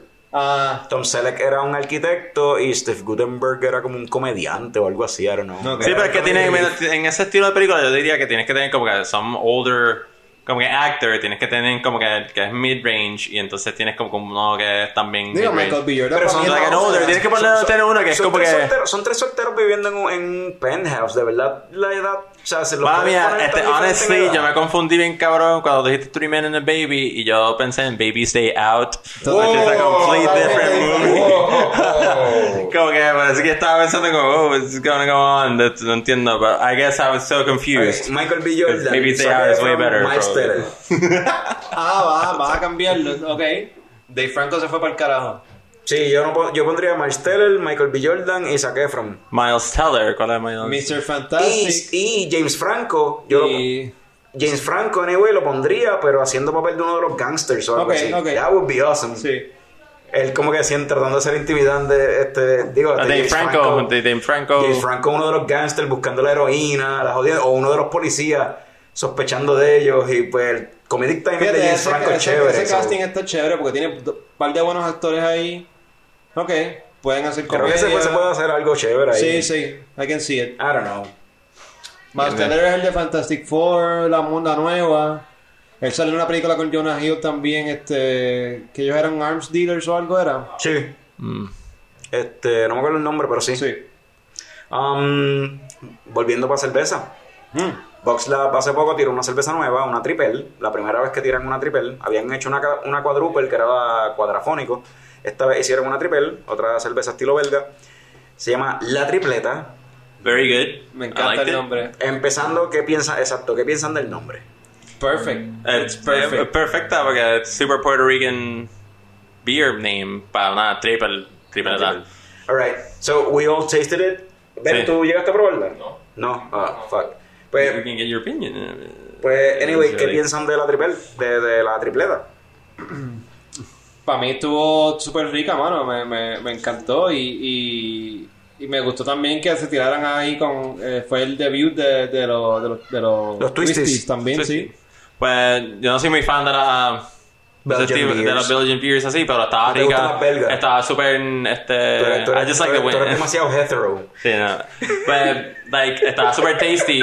El sabor era medio weird, pero como que en verdad estaba buena. Como que lo que yo te he dicho, que I think that their beer is como que becoming better and better. Oh, yeah. En yeah. estos últimos meses ha estado como que bastante up Último- there. últimos como meses, que, yo creo que el último año, año y medio. ellos sí, estaban como upping the. Como que el quality está súper bueno. El Como que I'm quality, loving it. el business model y la cuestión de adaptarse, porque eso también yo lo he escuchado en par de. Ahora con esta pendeja de la pandemia, he escuchado un par de fucking este podcast y videos y jodiendas de gente hablando de la industria. En donde cuando empezó esta jodienda de la cuarentena y del lockdown, eh, había mucha confusión y muchos negocios no entendían bien qué se podía hacer, qué no se podía hacer.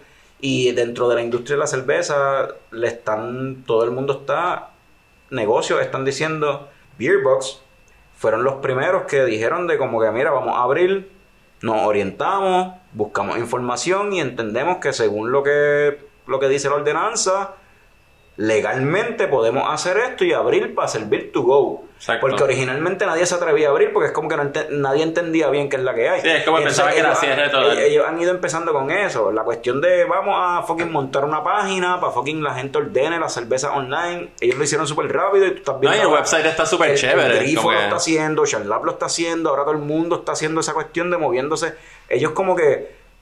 Coño, pensaron adelante, o sea, Sí, es como que fue bien, fue bien como que bien proactivo. Exacto. No, y que el website en verdad tiene múltiples opciones de how to pay, que es como que, ah, tú no puedes pagar en ahí, pues Yeah. tenemos PayPal, Apple Pay, este, whatever, whatever you got, tenemos la opción como que super, como que thoughtful, como que they really sat down y pensaron como que Yeah. what they're gonna do. So, para hacer una Belgian Beer, ¿te gustó Sí, la tripleta? super, estaba súper rica, en verdad. Yo tengo que, ¿verdad? No, no por cuestión de, de timing, no puedo evitar tener que compararla con la última triple artesanal, entre comillas, que salió aquí en Puerto Rico, que fue la de Residente.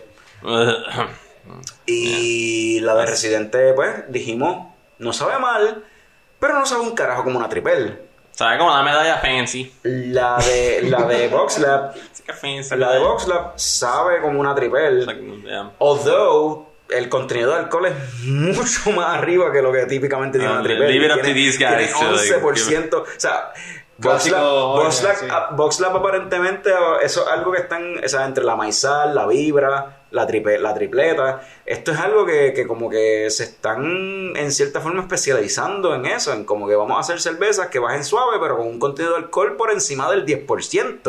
O sea, vamos a noquearte sin que te des cuenta. Como que, Jorge, cabrón, tú eres un tipo grande, tú me puedes, no- de, de mirarte, tú me puedes noquear. Yo sé que ese puño, ese puño, yo sé que esa mano vas a besar. ¿Por qué esconderlo? Anyway, probé un segundo batch, o whatever, el batch que sea, el, ¿verdad? El- hace par de weekends bajé a Ponce, para, ahí fue que paré en Boquerón y probé la 2X Crash Boat, la, la IPA version de Crash Boat, y entonces paré en Virriola también. So, probé por fin la cubano, la IPA esa. Sí, es una cerveza de, tal como pensábamos, de señorial. Eh, it's good. Nada del otro mundo, it's just an IPA. Pero entonces también mientras estaba allí, probé con los muchachos de, de Virriola, supuestamente la, el last version de la Residente, de la triple de Residente, de- del oeste. Y comparándola con lo que probamos... Resistencia es que se llama. No, Residente. ¿Se llama Residente la cerveza? Se llama Residente. Resistencia es la de coco de, de Surk. Ah. la Hefeweizen ok, de, de coco, de Surk. Eh, comparándola con la que nosotros probamos aquí en un episodio, que estábamos de hecho, Juanqui estaba, estábamos nosotros mismos, nosotros tres, y comparándola, esta versión sí sabe más como una triple, sí se, tiene ese kick de una cerveza Belgian. So, es como que se acerca más a lo que se supone que fuese. Pero ¿y, y qué? Como que ellos fueron escuchando el feedback de la gente y fueron perfeccionando la receta ¿Será? o la tiraron No. sin tenerla ready o... O maybe no tiraron sé. una para los plebs y hicieron otra on the side. pa- Yo pienso que es que la tiraron y maybe, o sea, Residente no sabe un carajo de beer. Gene Pérez no sabe, Gene Pérez, residente de calle 13, no sabe un carajo de beer. Y él, pero él es fanático de las cervezas estas Rochefort, las la Belgian style, o sea, las triple y las quadruple de, de Rochefort. Y de seguro es que hicieron como que, mira, esta es la fucking cerveza que es.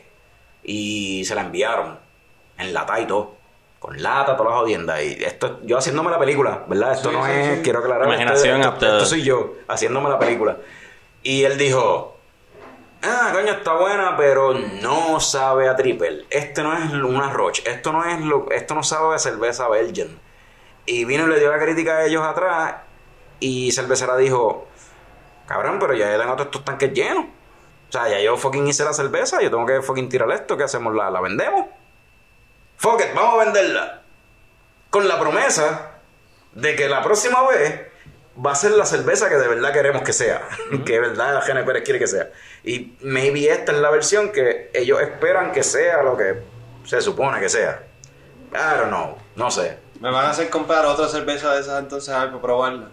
Sí, el second batch. Como que, No, ah, mira, nadie te está obligando a hacer nada, tú la compras si tú I quieres. pero- ya yo le di. No, Pero- yo quiero, pero- yo pero la quiero el respuesta- Definitive Version, tú sabes. sí. Exacto, exacto. Sí, el director's cut. El Pero, director's pero está cut, cabrón porque muchas cerveceras hacen eso anyway. Muchas cerveceras este, pequeñas, cerveceras pequeñas hacen esa mierda de como que, o sea, Rincon Beer Company lo hace, Box Lab lo ha hecho, este, Fox lo hace, eh, muchas cerveceras hacen, eh, Ocean Lab lo hace, de tirar experimental versions de la cerveza y los tiran en su propio tap room o algo así, en un mercado pequeño para crear como un focal group.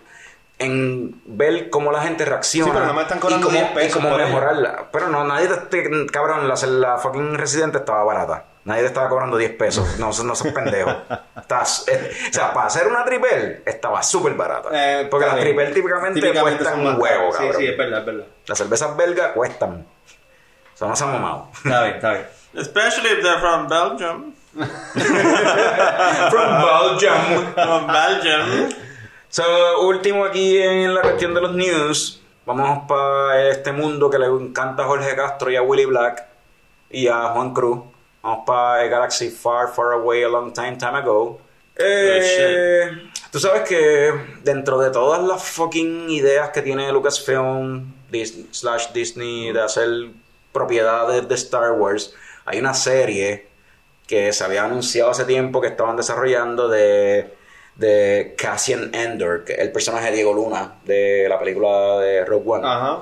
Y como que eso quedó en la nada. Yep. Y tiraron noticias de momento, después de como un año de haber anunciado que iban a hacer esa serie. Pues, mira, por lo menos, pues que casquearon a una muchacha que se llama Adriel Arjona. Yo, yo no sé por qué van a hacer esa serie, yo no entiendo. A mí me gusta mucho ese personaje. Didn't he just Rogue One. die? Como que, isn't that enough? Sí, for- die. sí, sí, sí, Everybody died. antes, Todo el Obviamente mundo esto es died. Pero why are they making stuff when you know you're gonna die? Como que Ah. para mí ese... I know, I don't like I know, como que para pa pues- mí, like, it's cool que están haciendo una serie. Like, I'm gonna just, para yo decir todo lo que iba a decir y después Suéltalo, suéltalo. Pues, para mí es como, why make something, como por ejemplo, like Mandalorian, como que, that's a new story, no nadie sabe qué está pasando or what's gonna happen. Pero en el sentido de, de, pues, de ese character que salió en Rogue One, he, he died. Como que, why are you making this, like, longer than it should be? Este... No, they should have just like ya, ya tú sabes el ending como que you, you know No, para pero esa pregunta te la puedes hacer de las prequels completas de Star Wars. Tú sabes que Darth Vader se muere. Tú sabes que Anakin se vuelve Darth Vader. Que exacto pero se muere. but que Obi-Wan se muere. pero la pelea de Darth Maul y Obi-Wan está súper cabrona Yeah. I don't think they're gonna do that in a series Dude, so ese- es mi punto Pero no, está bien, whatever. Ese- Eh, eh, eh, gonna make any- ese argumento es medio pendejo, porque si de verdad tú puedes contar una historia buena de lo que pasó antes, tú la puedes contar, tú sabes. Eh, tú no tienes que tener un personaje en un life or death situation para poder contar una historia que sea engaging.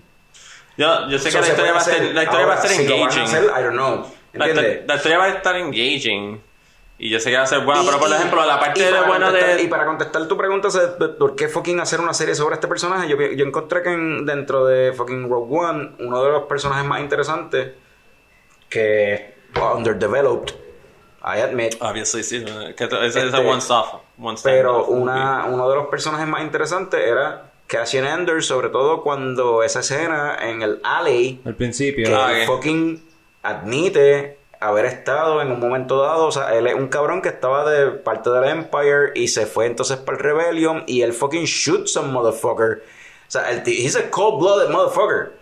Y a toda esta, el eh, durante toda la película, anyway, él, él estaba como que no confiando en fucking la protagonista, en eh, Jean Erso. Él iba, she- he was gonna sell her out. Y después que tiene un change of heart y decide no hacerlo. So, estaría interesante ver esa pendeja de como que este cabrón que se crió con una familia de im- Empire supporters, cómo cambió a entonces irse por el lado del Rebellion. Como que esa, esa pendejada, ese, ese viaje maybe No, ide- ya- ideológico, lo pueden explorar dentro No, de yeah, la serie. I have no doubt que, que van a hacer una serie buena. That's not, like, Ah, we'll that's not within my doubt. De que ellos, es que, ¿sabes? Como tú dijiste, they're gonna make a good story para como que llegar al punto en donde él está en el alleyway. El y whatever. estaba con él. Pero, um, El droid no es panita de él. Pero el ¿Y tú eso? Panita de él, pero no estaba ahí. pero es que, Cuando él hizo esa pendeja en el alley, él No, estaba no, pero solo. como que la, la pregunta es si eh, K2SO sería parte de la serie. Estaría cabrón. Porque ese personaje está mí me cabrón. encanta que Ese personaje es Pero, bueno. Para mí el punto es como que why expand on something that you already know, como que whatever Lucas did before. Pero ahora que están haciendo esta Eso- serie, eso como que why, why expand on something Es que un ya como error que- que están cometiendo este Disney ahora. Están, siguen, siguen metiendo contenido. eh, Este, No, están haciendo nada actually new. Va- Váyanse para otra Este, época. exacto, Vete para que- Old Republic, exacto. vete después de Force Awakens. Y yo lo he dicho, I've said this before en, en el podcast previously, lo de que yo quería que hicieran, como tú estás diciendo, que vayan para el past, al Old Republic or something. Give Y me creo que hay something. planes de hacer eso. Pero ¿Verdad que they they don't have the- I, don't- I just think that que ellos necesitan estos smaller, maybe ahora pensándolo, como que maybe they need todas estas series más pequeñas to make up money para entonces tener un big budget y No, No. ellos necesitan estas series pequeñas para fucking...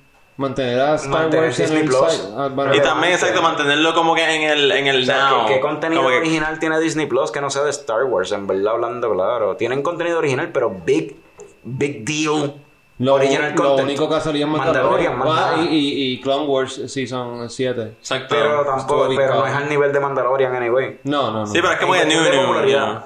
No, No, y que porque sea, no- y que sea como con new engaging story ok, con new sí- characters Sí, stuff. mucha gente que un carajo son fanáticos de Star Wars sí pudieron haber puesto Disney Plus para ver Mandalorian, pero nadie va a poner Disney Plus Para ver Season 7. Season 7 de Clone Wars. y no es como que son como que 10 episodios por season, son 20 y pico. Yeah, yeah. So it's kind of long. Y yo traté. But No, y- y not, not all of them are good, you know. Otra like- cosa curiosa de esta, de esta que tú, tú ibas a decir algo, ¿no? Nada, o sea, Disney Plus, es verdad, no tiene contenido. Viene más contenido, lo que pasa es que por el COVID, pues se atrasó todo. Sí, sí. So, pues, hay que esperar. Sí, las series de Marvel. Exacto. Eso es otra cosa que venía y se han atrasado, exacto. Venía fucking Scarlet Witch, ¿cómo es? WandaVision. WandaVision. Eh, Falcon and the Winter, Winter Soldier. Soldier. O sea, Sí, pero viste, ese, ese es mano. contenido nuevo. Eso es like contenido cool. Que como que que está suena cool. expandiendo en el, Yeah. uni- en el Y universo. han tenido que atrasarlo por pues. Pero como que, you know, like, no expandir el universo y estar en una story que, que you know, you know where it's going.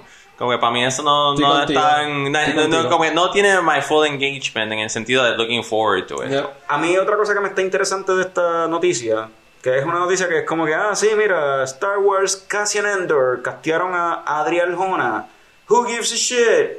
Pero entonces, yo acá, actually there's something interesting dentro de esa noticia que no mucha gente sabe. Y es como que, ok, Cassian Endor es la serie basada en el personaje de quién? Diego Luna. Ujú. Castearon a Adriel Jona. Adriel Jona es la hija de Ricardo Arjona. Eh, si han visto, si han visto en Prime este Good Omens, si vieron la, la miniserie Sí, Good sí, Omens, ah, sí, la bruja hermosa, Yeah, yeah, that really beautiful witch que sale en el third yeah, act de la, de la serie, esa es Adriel Jona, la hija de Ricardo Ah, Arjona. She's beautiful, she's a, she's, She's a good actress. she's a pretty good actress, She's half Puerto Rican. Ah, Porque no sé si saben, pues la primera esposa de Ricardo Arjona era puertorriqueña. So, Adriel Arjona es puertorriqueña. Lo cual entonces me lleva en este viaje de, coño, cogieron a Adriel Arjona. Espérate, como que están latinificando el universo de Star Wars poco a poco. Oscar Isaac, Diego Luna, Adriel Arjona, Jimmy Smith en los sequels. Como que se este, llama el que hace del Black Saber guy. Este. Ah Mandalorian. este, Giancarlo Esposito. Giancarlo Esposito, o sea, hay par de latinos, cabrón, en... en, en The universe is Pero Giancarlo Esposito es italiano. Él es latino. No él es- sé. Yeah, I think he's. Para mí que él tiene algo de name latino. is- Pero es que el, el- el apellido Esposito no es latino, es italiano. Anyway. Y Giancarlo, el nombre es italiano. But he's. I'm not sure if he's latino, verdad. Él hizo de Gustavo Fringe en... Pues ya, latino. Pero para mí, looks Latino, like officially for me. Para mí no sé si él es latino, verdad. Pero Jimmy Smith es latino. eh, y, él, y- él es Danish. ¿Quién? What?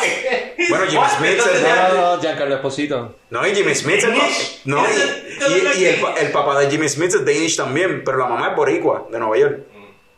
Igual que... eh, o sea... Pero esa es la cuestión. Well, you, you know what the white boys like, man. pero esa, esa- esa es la Like cuestión. Como que, cada, como que cada vez hay más latinos dentro de fucking Star Wars. Y funny thing, con Adriel Jona, esta sería la tercera, el tercer actor en el universo de Star Wars con descendencia puertorriqueña. O sea, hay par de latinos en el universo de Star Wars. Pero creo que los boricuas tenemos como que el upper hand en de cuántos cabrones latinos. O sea, si vamos entre mexicanos, boricuas, dominicanos, eh, ecuatorianos, lo que sea. Coño, tenemos Benicio del Toro. Adriel Jona es half Puerto Rican. Este fucking este Jimmy Smith es half, half Puerto Rican. Tenemos tres cabrones ahí. Si lo quieres poner como half, qué sé yo, pues tenemos dos. Es uno, o sea, 1.5 y punto son dos. No, y también- Pero- y- y- entonces estamos en empate ahí con un par de mexicanos y, y- qué sé y- yo. y en Avengers también, en el Marvel Universe, soy Saldana. Y tenemos a Benicio del Toro también. Exacto, We got, yeah. two, we got some in there too. Yeah, fucking Puerto Ricans are talented, cabrón.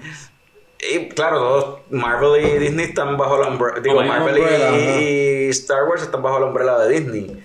Porque también, entonces, si queremos irnos más allá, entonces Lin Manuel Miranda fue el que cabrón hizo la música de. El, el, en Force Awakens, de la, de la, el reggae ese de la barra de. Ah, no que- sabía ese qué sé yo, algo así. Qué cool, no sabía eso. Esa canción la hizo Lin Manuel, eso no fue John Williams. Yeah. Esa canción en específico That's fue Lin bad. Manuel Miranda. O sea, es como que, coño, tenemos un par de boricuas ahí en el Ah, Star Wars Universe, eso está cool, no sé. Yeah, I- but, pero... Fuck you, boricuazo, a que no has dicho eso en tu página. nah, the only, como que, you know, the only good dark side would be que no son originalmente de aquí. But, you know, like, whatever, yay! Alright, so vamos a, este episodio yo creo que va a durar como dos horas. Rápido, para terminar esto, para el carajo. Este ya, Frank habla. ¿Qué tal Hombre Academy, Academy Season 2? Pues fíjate, la, la No acabé- spoilers, porque no lo he visto. Ok. No spoiler. free, ajá. La acabé hace dos o tres días atrás.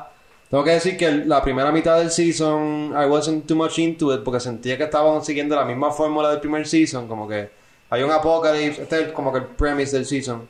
Hay un apocalipsis que va a pasar en whatever 10 Sounds like days, dark. 10 days. Todo el mundo está por su lado, tenemos que reunirnos de nuevo para, tú sabes, combatirle el evento. Y I wasn't into it porque es como que, ok, esto es la misma mierda del Season 1. Pero para la segunda mitad, como que, no sé, it got me. La historia se desarrolló, desarrolló bastante chévere y, y me gustó la dirección que cogieron, so Um. I recommend it. Me gustó más, que- de hecho, quizá me gustó más que el Season 1, excepto porque, pues, Season 1 me gustaron más los, los villanos, este, como era Chacha y- y Ah, los lo, lo Men in Black, eso. Sí, sí. Me gustaron más los villanos de Season 1 que de Season 2, eso sí. Escuché que el primer episodio, como que los primeros dos minutos están bien cabrones. El opening scene ahí de, de la serie. Sí, porque 2. te, te enseña como que... Pues el, el, el apocalipsis, eh, cuando empieza el apocalipsis y todos ellos usando sus powers bien cabrones y como que, ah, es- ellos pueden hacer todo esto, ah, coño, qué cool, pero son unas mierdas y nunca ves eso, pero... Ok. Pero sí, ahí tú ves como que, coño, así que se supone que sus powers... Sounds like a pretty good cool. tease para get you into the series. Que, because we know the first half is shit, so we're gonna give you Pero, this big, really good scene. action, ajá, this really good action, como que en Esa escena, eso pasa mucho en comic book movies, como que tú ves un alternate future y tú ves todos estos personajes que tú sí siempre estás siguiendo con Es que eso pasa, yo diría que cabrón. es- eso pasa en... Vamos para atrás. Eh, Time's up. Ah. Eh, season 2 de un patrol, ¿qué te pareció? Mejor que el Season 1. Mucho, ¿sí? Sí, me encantó. Yo, yo tenía miedo de que, como, como pasó con Titans, que el Season 2 iba a ser flojito. Pero Season 2 de, de Doom Patrol, it gets weirder y, Oh, I love it. y desarrolla más los storylines de No lo he empezado a ver. I should. Yo no, yo no he empezado a ver, o sea, yo vi el season 1. I haven't Estoy seen the, I haven't el seen season- season one. Oh, dude, it's fucking, te va a gustar. Hay, A ti te va a gustar, episodios cabrón. que están al Ok, garete dale. Season. Quirky, weird as fuck. Es que- como A que, oh, yo a dar una recomendación para un series de HBO Max de cartoons. Close Enough. Super good. Vean Close Enough. Está hecho por el mismo dude de Regular Show. Ok. Es un cartoon de adulto. It's really good. Y son como que es como si fuera literalmente un cartoon de Nickelodeon o Cartoon Network de 15 minutos for adults. It's really nice. Awesome. Close enough. Close Enough se llama. Y en Alright. HBO Max. It's really good. Como que yo, son ocho episodios, they're really quick, de media hora. And you're probably gonna love them y lo vas a poner. Eh, Time's up. So, ¿Qué tal con Season 2 de The Boys? Eh, No ha salido. no ha salido, No ha salido. comentar. What? Why you bring that up? Don't make me, no, Porque- bring it up. Porque The Boys el Season 1 está cabrón y los Yeah, trailers de. Season 2 se ve cabrón. De todo el content que salió en el 2019 de cómics, que fue un cojón. Un cojón. eh, de mis favoritos, si no el top fue, fue The Voice obligado. The It's Voice like- estaba, para mí The Voice estaba ahí, ahí con Doom Patrol. Esos Yeah. dos fueron como que... Y fue- Watchmen, coño, Watchmen. Watchmen estuvo Voice, bueno, super good. Patrol, En ese orden. The Voice. Em, como que, what, what is it with like estos companies tratando de get our geeky boys in there, like, modi- como que mover estas streaming services, porque literalmente, look at HBO Max con Watchmen, Doom Patrol, Bueno, pero they own como DC. Umbrella Academy, eso. HBO Max con Patrol. No, pero Netflix, con- Umbrella Academy, Y The Boys en Amazon, Prime, como que- Ajá, Amazon con ya sabes, es como que they know, no, y Disney Plus con fucking Mandalorian. Tan esto que tienen este, every single one of these fucking streaming services. Digo, como que la gente que va a ver esto, no son estos casuals con nenes chiquitos and shit It's que, no, fucking geeks. que están haciendo ejercicio and having a life. No, son estos fucking weird nerdy dudes. que, sí, sí, no son los normies, no son los no son los normies, Son estos weird, como que chip on shirt, como que Dorito on the shirt kind of guy, you know. Como que tú, tú- tú estás empezando tu compañía, tú estás empezando tu compañía, un nuevo streaming service, tú eres como que up and coming streaming comiendo service. pizza con una Coca-Cola, se te cae la- el, el pepperoni in the Sí, sí, shirt. Sí, pero, kinda, pero you tú, eres, tú eres up and coming streaming service, qué sé yo, executive, así, tú eres el director de este nuevo streaming service y la pendeja, y va a un convention. No, y tú estás como, I do a lot of cardio, you know, el- el CEO. y la pendeja, y ellos te dicen como que, ah, gotta get them nerds, dude, you gotta get them nerds. What, what are you doing for marketing?